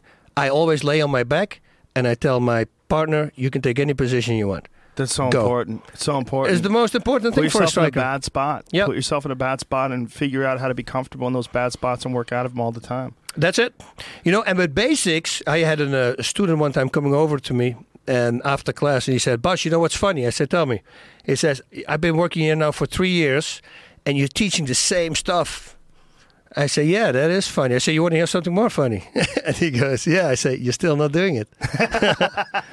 and the reason I'm doing this is because of people like you, because you guys don't listen. That's funny. Look around. Yeah, they don't. They don't do it. Everybody forget the basics. They all want to do the mm. spinning back kicks to the head Right. and the back fist and the crazy elbows and doing that. Forget about basic stuff. A simple one-two. How many times in boxing you see a knockout, mm-hmm. highest level on the planet? Yeah. A one-two will do the trick. It's Yeah. just the, timing and when you throw it. the timing, the efficiency of the technique, and having it down where you own it. Yep, that's it. Yeah. So you're enjoying teaching. You enjoy teaching a couple times a week. You enjoy Yeah. doing that. That's why I'm doing it. And Yep. your your striking class are guys sparring in there, or are they No. mostly just uh, No. working on technique and It's all technique. And my classes, you go like you see girls that I have in my class. When I strike the double left, double right, I can tell them any combination. And people who are watching, they go like, "Whoa, what is this?" But they've been with me for a while, and mm-hmm. they're very technical, you know. And they they do really well with the striking. Like yesterday again, they they were laughing about it. There's these two girls always work together. Laura and Dana, they, they're really good. They're probably going to listen to this also. But I said, listen, everybody throws a low kick at the end, for instance, a combination with a low kick. But once you do that in a class, the low kick, they have their hands always down. So I let them do it to me, that combination. And then just before they make the low kick, I stretch my hand in front of their face. and I say, I want everybody to do this because I just walked around, I said, and there were only three people from the like the 22 or 24 people there are were doing it. You know, just keep your hands up. Just make sure you don't have to hit him. Just make him be aware that that could be a punch. You know, keep your hands up. And uh, I walked over and they said, Were we one of the three? I said, You know, you were one of the three. because you guys are always doing it. You see, it's just an, a habit. Make a good habit and don't lose the habit. But unfortunately, a lot of guys lose it. Now, what is this podcast you're doing with Mauro? I mean, that was one of the reasons why you guys wanted to come in here together. And like you said, unfortunately, Mauro got sick. But Yep. you guys are doing a podcast together. We're doing a podcast, the Ru- Rutten and Ranallo. It's called Rutten and Ranallo, and uh, it's on iTunes, SoundCloud. It's everywhere. We uh, it's a it's a really fun. People have no clue who Mauro really is. You know, they start now because that big piece on Sherdog. You know, he's bipolar. You know, and he got he goes up and down. But the guy is is a genius. Like there's no prompters, no nothing. He just shoots. Like Kenny Rice, in, for instance. Same, same. You know, they have a brain. You can ask him about a horse in the 19 freaking 89, and he will know in the name and it is and that. And that's it with Mauro. And um, and I told you the story before here with the pro wrestling, the gig that he now has, and, Yes. and the people are raving about him everywhere. All even the pro wrestlers say, "Dude, you're the best guy I ever had." And I told. AXS TV when once they hire Mauro and uh, Josh Barnett to do the pro wrestling, New Japan Pro Wrestling on AXS TV, uh, I told them, I said, you watch, Mauro's going to work for the WWE. After they hear him doing this, he's going to get a job. Mark my words. Well, he's doing And everything now. He's, not just doing that. He's doing Showtime boxing. He did a bunch of glory fights. Oh, this is your uh, your. This is our Nice. landing page. Beautiful. Yeah. yeah. Root and Ranallo. Root and and how many episodes have you guys done so far? Well, seven tomorrow. The, the tomorrow's the seventh, and tomorrow is dedicated to Kevin. Kevin Randleman. we're going to have his wife on, uh, Nice. Mark Coleman on, Nice. and uh, we're going to talk about his life and all the funny things. I mean, I got such a crazy stories with Kevin. I mean, I went to his wedding with my whole family, and uh, it was so my family d- destroyed. I mean, they want to go with us to the funeral. Everything was.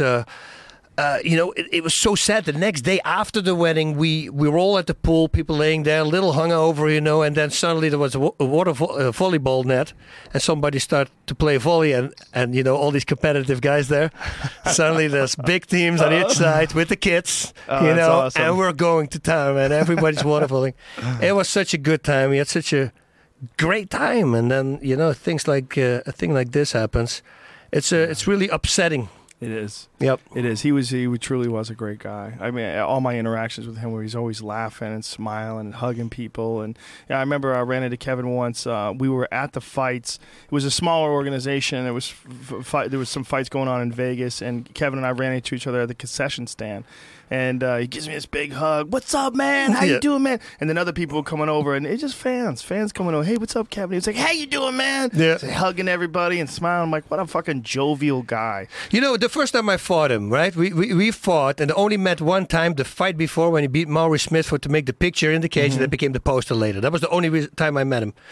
So now I'm in the hotel, and I think it's before the weigh-ins, and I'm waiting for the elevator. I'm by myself. The elevator door opens, and there is he is, and he doesn't go out. He needs to be in there. So I get in, and the elevator closed. Now we're with the two of us in the elevator, and I'm looking, but I can't see his face, you know, in the mirror reflection there, and he already has a smirk on his face, and I'm smirking, and I look at him, and I go, you know. uh Good luck tomorrow. and he goes, Thank you. He says, You too. And I go, Yeah, thank you. And then we look and he says, If you keep your feet on the floor, I promise you I won't take you down. And I go, Really? Yeah. Okay. Okay. You know, so the, door, the door opens and he gets out. No, I don't know this crazy guy, so I know. If you keep your feet on the Can floor, I- so no kicks. no kicks. kicks. so That's you- a crazy. That's a crazy deal. Yeah, right? What a strange deal. And so, um, so in the fight, the fight starts, and you'll see in the fight once it starts, the first thing he does, he slaps his thigh, like, kick me. Right. So now I'm in confused.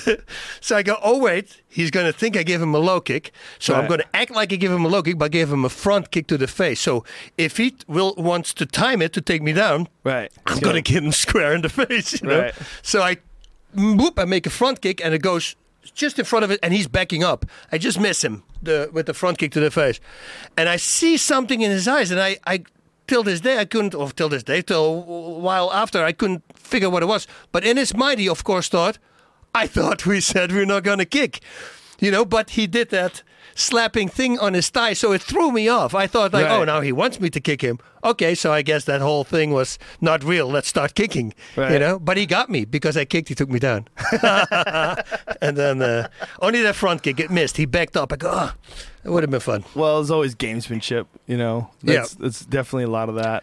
Oh, I was talking to him the whole time. Uh, uh, uh, Big John wrote it in his book because I was literally people were booing because laying on the ground. I say, "Listen, man, I think that the fans would like it much better if we stand back up." I'm trying to negotiate with him to, to go back on the feet, you know. And he goes, "Nah, let's stay here." yeah, That's hilarious. yeah, he's a good guy. Yeah, he was a great guy. Yeah, He was a great guy. It's a, you know, you guys were a part of the early days of MMA. I mean, you are one of the original pioneers of this sport, without a doubt. I mean, your fight with Tsuyoshi Kohsaka, for the longest time, I had that poster. There was a poster for the your announcing your fight with Tsuyoshi Kohsaka. It said the world's greatest Yeah. martial artist, Bas Rutten. That's how they uh, announced you. I mean, they were they were building you up because you were like one of the first really elite strikers to fight in MMA. You know, Yeah, they always they always said I said I said they messed up right there on that poster. They forgot the word looking, the world's greatest looking martial artist. I I told them that, but they forgot that word. El Guapo. Yeah, it was a good time. But Oh uh, man! yeah. I mean, when you look back on it, I mean, it's got to be pretty amazing. The time that you came along. I mean, from becoming the king of Pancrase, from entering into the UFC and being the UFC heavyweight champion. Like, what what number was that UFC? 18 and 20. 20 I became the champ. Wow. Yeah, almost at 200 now. That's incredible. It's crazy. You know that that why it was such a, a great honor the the Hall of Fame when they said the, also the the pioneer section. Yeah. Because the pioneer section is a section that will only grow so far. Yeah. It will not be so. Right. Even in two thousand years from now, if this keeps going and if it becomes whatever, it becomes a new Olympics, but it doesn't matter. We were always the ones that started it. Yeah. You know, and that's a cool thing. It is a cool thing. I mean, it's it's crazy also that this is the oldest sport in the world, really, fighting. It is. It's the oldest form of competition, but it's also the newest sport because there's no sport from 1993, which is when the, the UFC first started. There's no sport from then that has exploded. A new sport that came along in 1993 that's exploded, and now in 2016, I mean, you have Ronda Rousey who's on the Ellen Show that we talked about today. The Conor McGregor Dos Anjos fight is probably going to get close to two million pay per view Yep. buys. I mean, that's going to be fucking crazy. Yeah. You're dealing with like this sport that's exploding, Yeah. just exploding now. So it's it's so strange that this is uh, this combination of things. The oldest sport is also the newest sport, and you, from the time you started competing, you caught it like right at the beginning of the wave. Yeah, that's it's it's really cool. It's um, it's an amazing feeling. Ma- many times fans ask, "Wouldn't you want to be born like 20 years later?" I say, "No, I'm perfectly happy right now."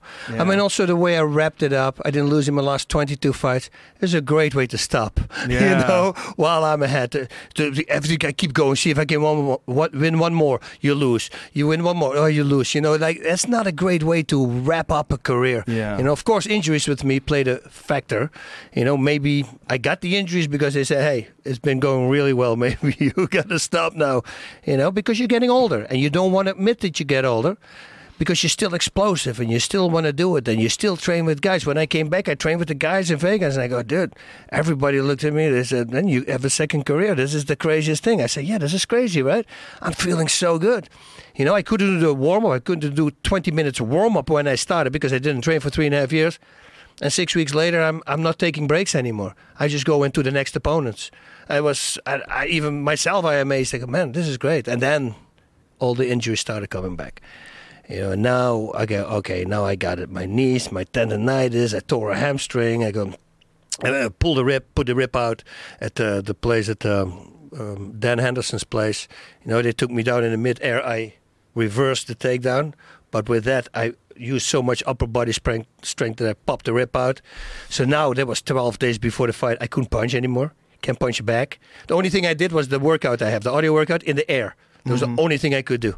Wow. Yeah. So, you know. But you got out of the sport with your faculties 100% intact. That is the ultimate goal of any fighter to retire, and especially you because you, you're now a commentator. You're also an analyst. I mean, you do a fantastic job of breaking down fights. I really enjoy you on Inside MMA because you have such a knowledgeable perspective, but also you're very honest. You don't play politics. Yep. You're very honest about how you feel about a fight coming up, about where a guy fucked up, or where where a person's chances lie. And I think it's it's it's amazing what you've done. It really is amazing. Thank you. Yeah. I mean, you cool. you're sharp as ever. I, you know, I, I'm uh, always trying not to get hit. You know, it didn't really work in my title fight against Kevin because he beat the crap out of me for the first four minutes. But you know, but after that, it was okay. Uh, for the rest, I don't think I ever got hit. You know, I, I, I always try to, you know, slip and move. Well, fighting intelligent is the most important aspect of fighting. To use your mind, to use your mind and proper tactics and techniques. That's why I love Mighty Mouse. Yep. Mighty Mouse is pound in- for pound the best guy. That, I mean, agree. Yeah. I mean, I don't think there's any competition. I think Jon Jones is a, a phenomenal talent, Yep. and he's an amazing fighter. But I think it's it's almost disrespectful to put him as pound for pound the best when you look at some of the wars that he's had with Gustafsson. I mean, the war that he had with Daniel Cormier was a great. I mean, Daniel obviously is a great fighter. Mm-hmm. It was a really good fight, and you know, John won the fight, of course, clearly. But you look at what Mighty Mouse is doing to the competition. Yeah. He doesn't even get hit. Dodson is a fucking freak. Yeah. I mean, Dodson's a freak, and Dodson just couldn't touch him. Yeah, Dodson always said in the beginning, it's like he's glued to the ground. Yeah. Like he moves back, he never slips, he never just Yeah. gets great footwork. But uh, man, DJ, who Matt Hume did a really good job there. You know, Amazing. that's uh, really uh, that's yeah, it's a whole new level. Well, he's got so much going on. He's his mind. He's very smart. He's very dedicated. He's got a great control of his ego. He doesn't fight like a fool. He fights very, very technical. His footwork is fantastic. His his choices that he makes in a fight, his unpredictable in, in his movements. He's just. I think he's the best ever. I really do. He, he, he needs a guy to fight like a Conor McGregor though, Yes. because so he has a big payday one time. Yeah, Because yeah. Rafael dos Anjos is going to make a lot of money this fight. Oh, yeah. you know if it two million, if that's really going to hit it, yeah. And and you watch that will probably get up also if he if for some reason McGregor wins this, which is going to be a very hard fight for him because I think uh, dos Anjos, yeah, it's going to be a very tough fight because we saw with Mendes. Yeah, well, we all we all know the same thing. You know, if once it goes to the ground. But you still don't know. You in, don't know. In in in, in that that fight, he is so aware of where he is when he fought Mendes. And I'm talking about McGregor. He was just laying on the ground. yeah. You know, he didn't even Mend- try to escape. It was almost like he said, "Oh, he's going to run out of gas." Mendes took that fight though in two weeks. That's what I mean. Just a But different if he could have done that, but he knew that. That's what I'm Mm-hmm. saying. He knew. Oh, I'm just going to carry it into the second round, and I'm going to get him. You know, didn't even try. Yeah. So I, I think once against uh, Rafael dos Anjos, yeah, he's going to need this guy in the guard. That's one thing for sure. Well, it's Very a, di- it's a different animal. He'll be there every minute of every round. He'll be there for 25 minutes trying to kill you. Yeah. Dos Anjos is a fucking animal, man. He's Yeah. an animal. It's a different animal. Totally different kind of a fight. So I'm so curious as to how that's going to play out. When you look at how obsessed Conor is with footwork and movement and being smooth and fast and laying punch, like one of the things that he said when I was interviewing him after the fight, he's like, "No power. Like, see that? No power, just precision, just precision. Like Yeah. Aldo's coming at him, he just drops that punch in. Boom. I mean, he's not, eh, he's not grunting. He's not. eh. He just drops it in and boom, takes him out. The, the thing is, I see him everywhere. So I hope he's not going to make the Rousey mistake. Because I said it two weeks before. I think what Rousey's doing is not good. She's at good. every talk show, every magazine. I Movies. go to the supermarket, three magazine covers. I mean, it's insane. Yeah. Stop doing that. You know, fight first. Fight first. That makes you Yeah. big. You know, once you lose that, all the other stuff that you're doing right now is going to go as well. Yes. Because they want that champion. Yes. You know, so McGregor, I hope that he keeps stays focused and only you know picks the ones that he needs to do contractually, and that's it. Yeah, I think he's going to be a lot smarter about it. I think Ronda just got overwhelmed with the amount of superstardom that came her way. Unprecedented. I mean, there's never been an athlete like that before. This female ass kicker who's on top of the world. Yep. I mean, she was a, a new thing, and because of that, there were so many temptations. And and that's why for her it's also was also so hard when she lost. Yeah. She was such a high, you know, and then boom, there you have such a low. That well, this is the other way. This is how your opponents could have felt. Mm-hmm. You know, and I think that kind of stuff. You know, on one side, it's really good for her because now she understands that. Mm. Now she's going to go, oh, okay, now I tasted the other side. You know, going to make you a better person. And you Yeah. start reminiscing about all the things. Did I, you know, was I, oh, in that interview, I wasn't really, that wasn't really cool. You know, Mm. those things start backfiring once you start losing. As with McGregor, the same thing. Although with him, there's always, it's a funny thing. Yeah. You know, with with Ronda, it's real, like Yeah. like real, real. But McGregor is it real? He t- t- th- the reason he is so unbelievably good is he in his mind he truly believes there's no way he can lose. Yes. You know, and a guy to beat a guy like that, Mendes hit him hard. I mean, hard, and he didn't even flinch. Yeah. There was no zero, no movement. Crazy. It was the craziest thing. We see how Mendes took out Ricardo Lopez. I mean, Oh. Ricardo Lamas rather. Yeah, Lamas. Yeah, I mean Mendes hits fucking hard. Yeah, it's a hard area. But Conor just eats it. eats it on the tip of his jaw. Also, Yeah. it was not like just a No, it's crazy. Yeah. His jaw, his jaw is incredible. His mind is incredible. I'm so fascinated by that fight. So Yeah. fascinated. And he says, it. When one of, us, one of us goes to war, we all go to war. Yeah. That all the way back when he said that, remember in Boston was I believe Yeah, right? yeah. That was that's where he got me. That's when right away I said, okay, this guy. That's why we got to worry about on Inside MMA. We wanted, and then the next time he was on Inside MMA, he says, "Man, I got my monograms. Look in the, in my suit. How cool is that?" He was so happy that he's got his name. And did you ever see the video? Oh, I did some uh, homework on him because we were going to interview him. And I saw this video that he's in a hotel in, in, in Dublin, I believe, and there's coconuts.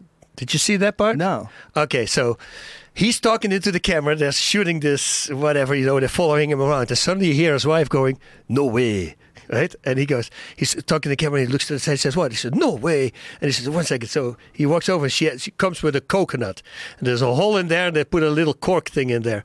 So he goes, no way. you know, it's like they never saw a coconut, right? so they pull the thing out, they put the straw in and go, Oh no way! You know, it's you think they did this for because I have to fight a Brazilian guy, and that's why they put they start reminiscing, and then there's a knock on the door. So he opens the door and he has the coconut in his hand. It's his trainer, and the trainer sees the coconut He does, huh? And the trainer goes, "No way!"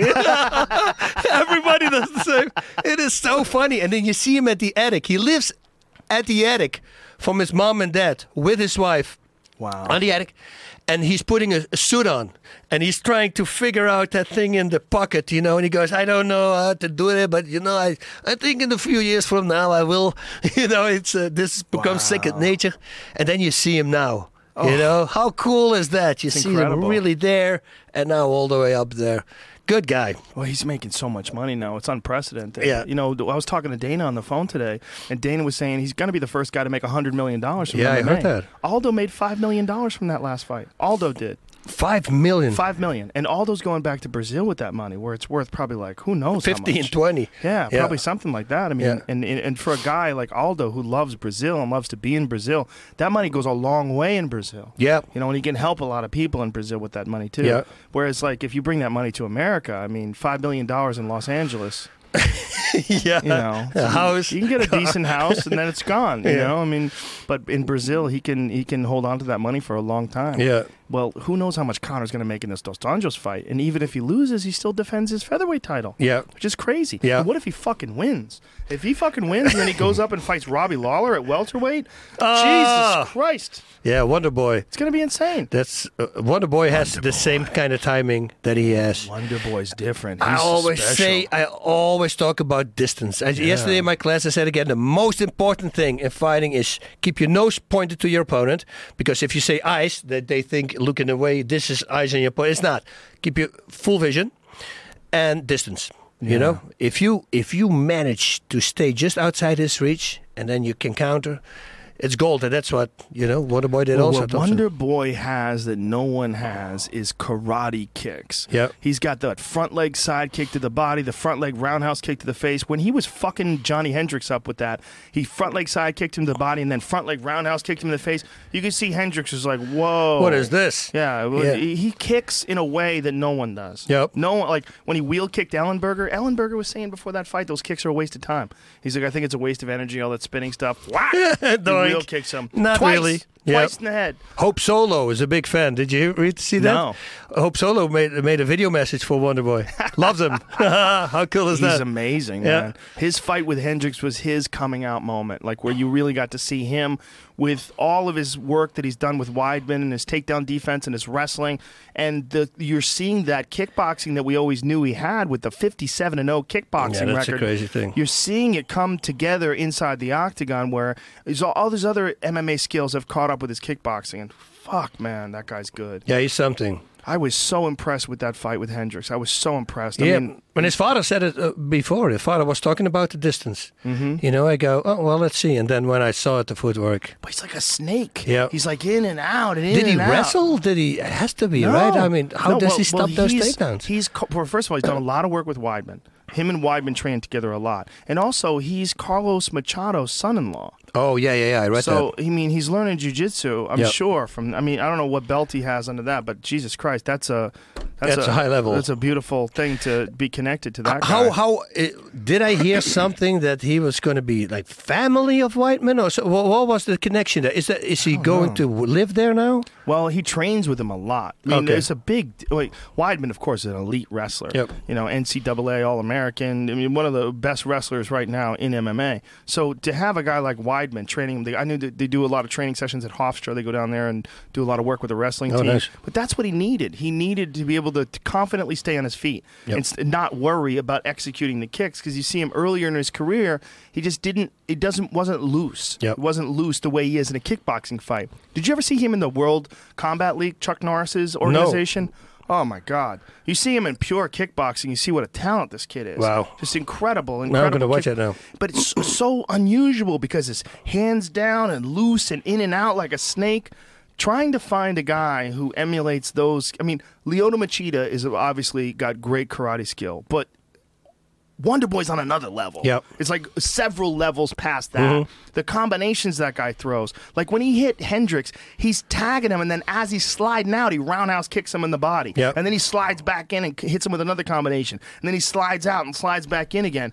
And Hendricks is just overwhelmed. We never saw anybody do that to Hendricks. Yeah, I, I think um, wh- wh- what's interesting to try with guys like that, I always said this with um, Machida also, and even with uh, Conor McGregor, and uh, when he fought Aldo, and, and and in this case now as well, because their stance is so karate wide, right?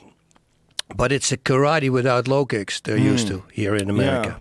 You know, so I'm I said to my buddies, I, I- imagine that. Um, uh, uh, the, the camp from uh, Aldo said four months ago, listen, you're going to face McGregor. Eventually, this is going to happen.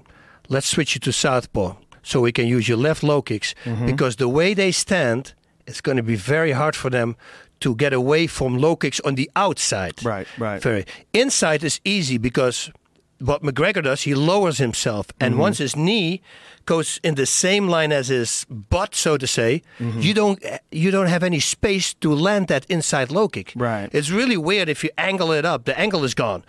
But low kicks in that stand, Mm-hmm. The outside low kick, outside yeah. low kicks. From the southpaw stance. Yeah. From a southpaw stance, powerful low kicks to that leg because if you stop the legs, you're going to stop everything. Mm-hmm. Well, Nieky Holzken and Raymond Daniels, because Raymond Daniels Oh, is yep. a very similar style. Yep. Daniels, of course, was a karate champion, has unbelievable kicking talent. Yep. But Nieky Holzken stays glued to him and throws leg kicks. He just chops him down, chops him down, chops Yep. him down, and then beats him up. And that's the same thing with Joseph Valtellini. Sa- did the same thing with, with Raymond Daniels. Yep. Chop him down with low kicks, chop him down with low kicks, and then he head kicked him and knocked him out. yeah, Valtellini is also something, yeah. Wow, yeah, but he's, a- he's another guy that he he had to relinquish his title because of concussions.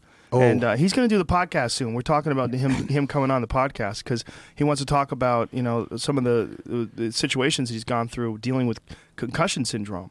Wow, Yeah, and he's young. Yeah, yeah. Just hard training, hard fights. Yeah. The Nieky Holzken fight was hard. You know, he's had he's had some fucking wars. You know. You see, in training, we never like I never get knocked out, thankfully. But uh, but I get hit a few times, but never, You know, not every workout for sure, like once every Yeah. so many time. You know, because I have good sparring partners. Mm-hmm. It always happens when you go somewhere and then one of these in a boxing club, and suddenly a boxer jumps up. Hey, want to go a few rounds? Yep, yep. And then it goes harder, harder, harder, harder, and then you're becomes in a a fight. fight. Yep. Yeah. Well, that's one of the smart things that Conor does. Conor keeps all of his his training partners very close. You know, he's got all these. He's got Gunnar Nelson. He's got a bunch of different guys that he trains with on a regular basis, and he keeps those guys very close to him. And everybody's got a common goal. Everybody's trying to help everybody else. Everybody's trying to get themselves healthy so that you know they're they're going to be stepping into that cage at hundred percent That's it. Winning combination. See, he doesn't break it. winning combination. He takes everybody from uh, Ireland, but just come with me. Very smart. Very smart. Yeah. Right. I gotta get the fuck out of here, boss. Rutten. All righty, You're the best. I appreciate the fuck out of you. You're awesome. Anytime. Same you thing got here, brother. Open Yeah. invitation. I'll uh, w- with Mauro. We're going to talk We'll about some again. We'll crazy, yeah, some crazy uh, pride stories. People yeah, to like just it. let him heal up, or you know, get get over his illness, and we'll reschedule it soon. I would All right. love, love, love, love to do that. And right. please check out Rutten and Ranallo. It's available on SoundCloud. It's on iTunes as Yes, well. It's on everything. Yep. And of course, Inside MMA. It's on AXS TV. Bas Rutten, El Guapo, Whoop, whoop. the great one. Godspeed, party on. Thank you, sir. Thank you.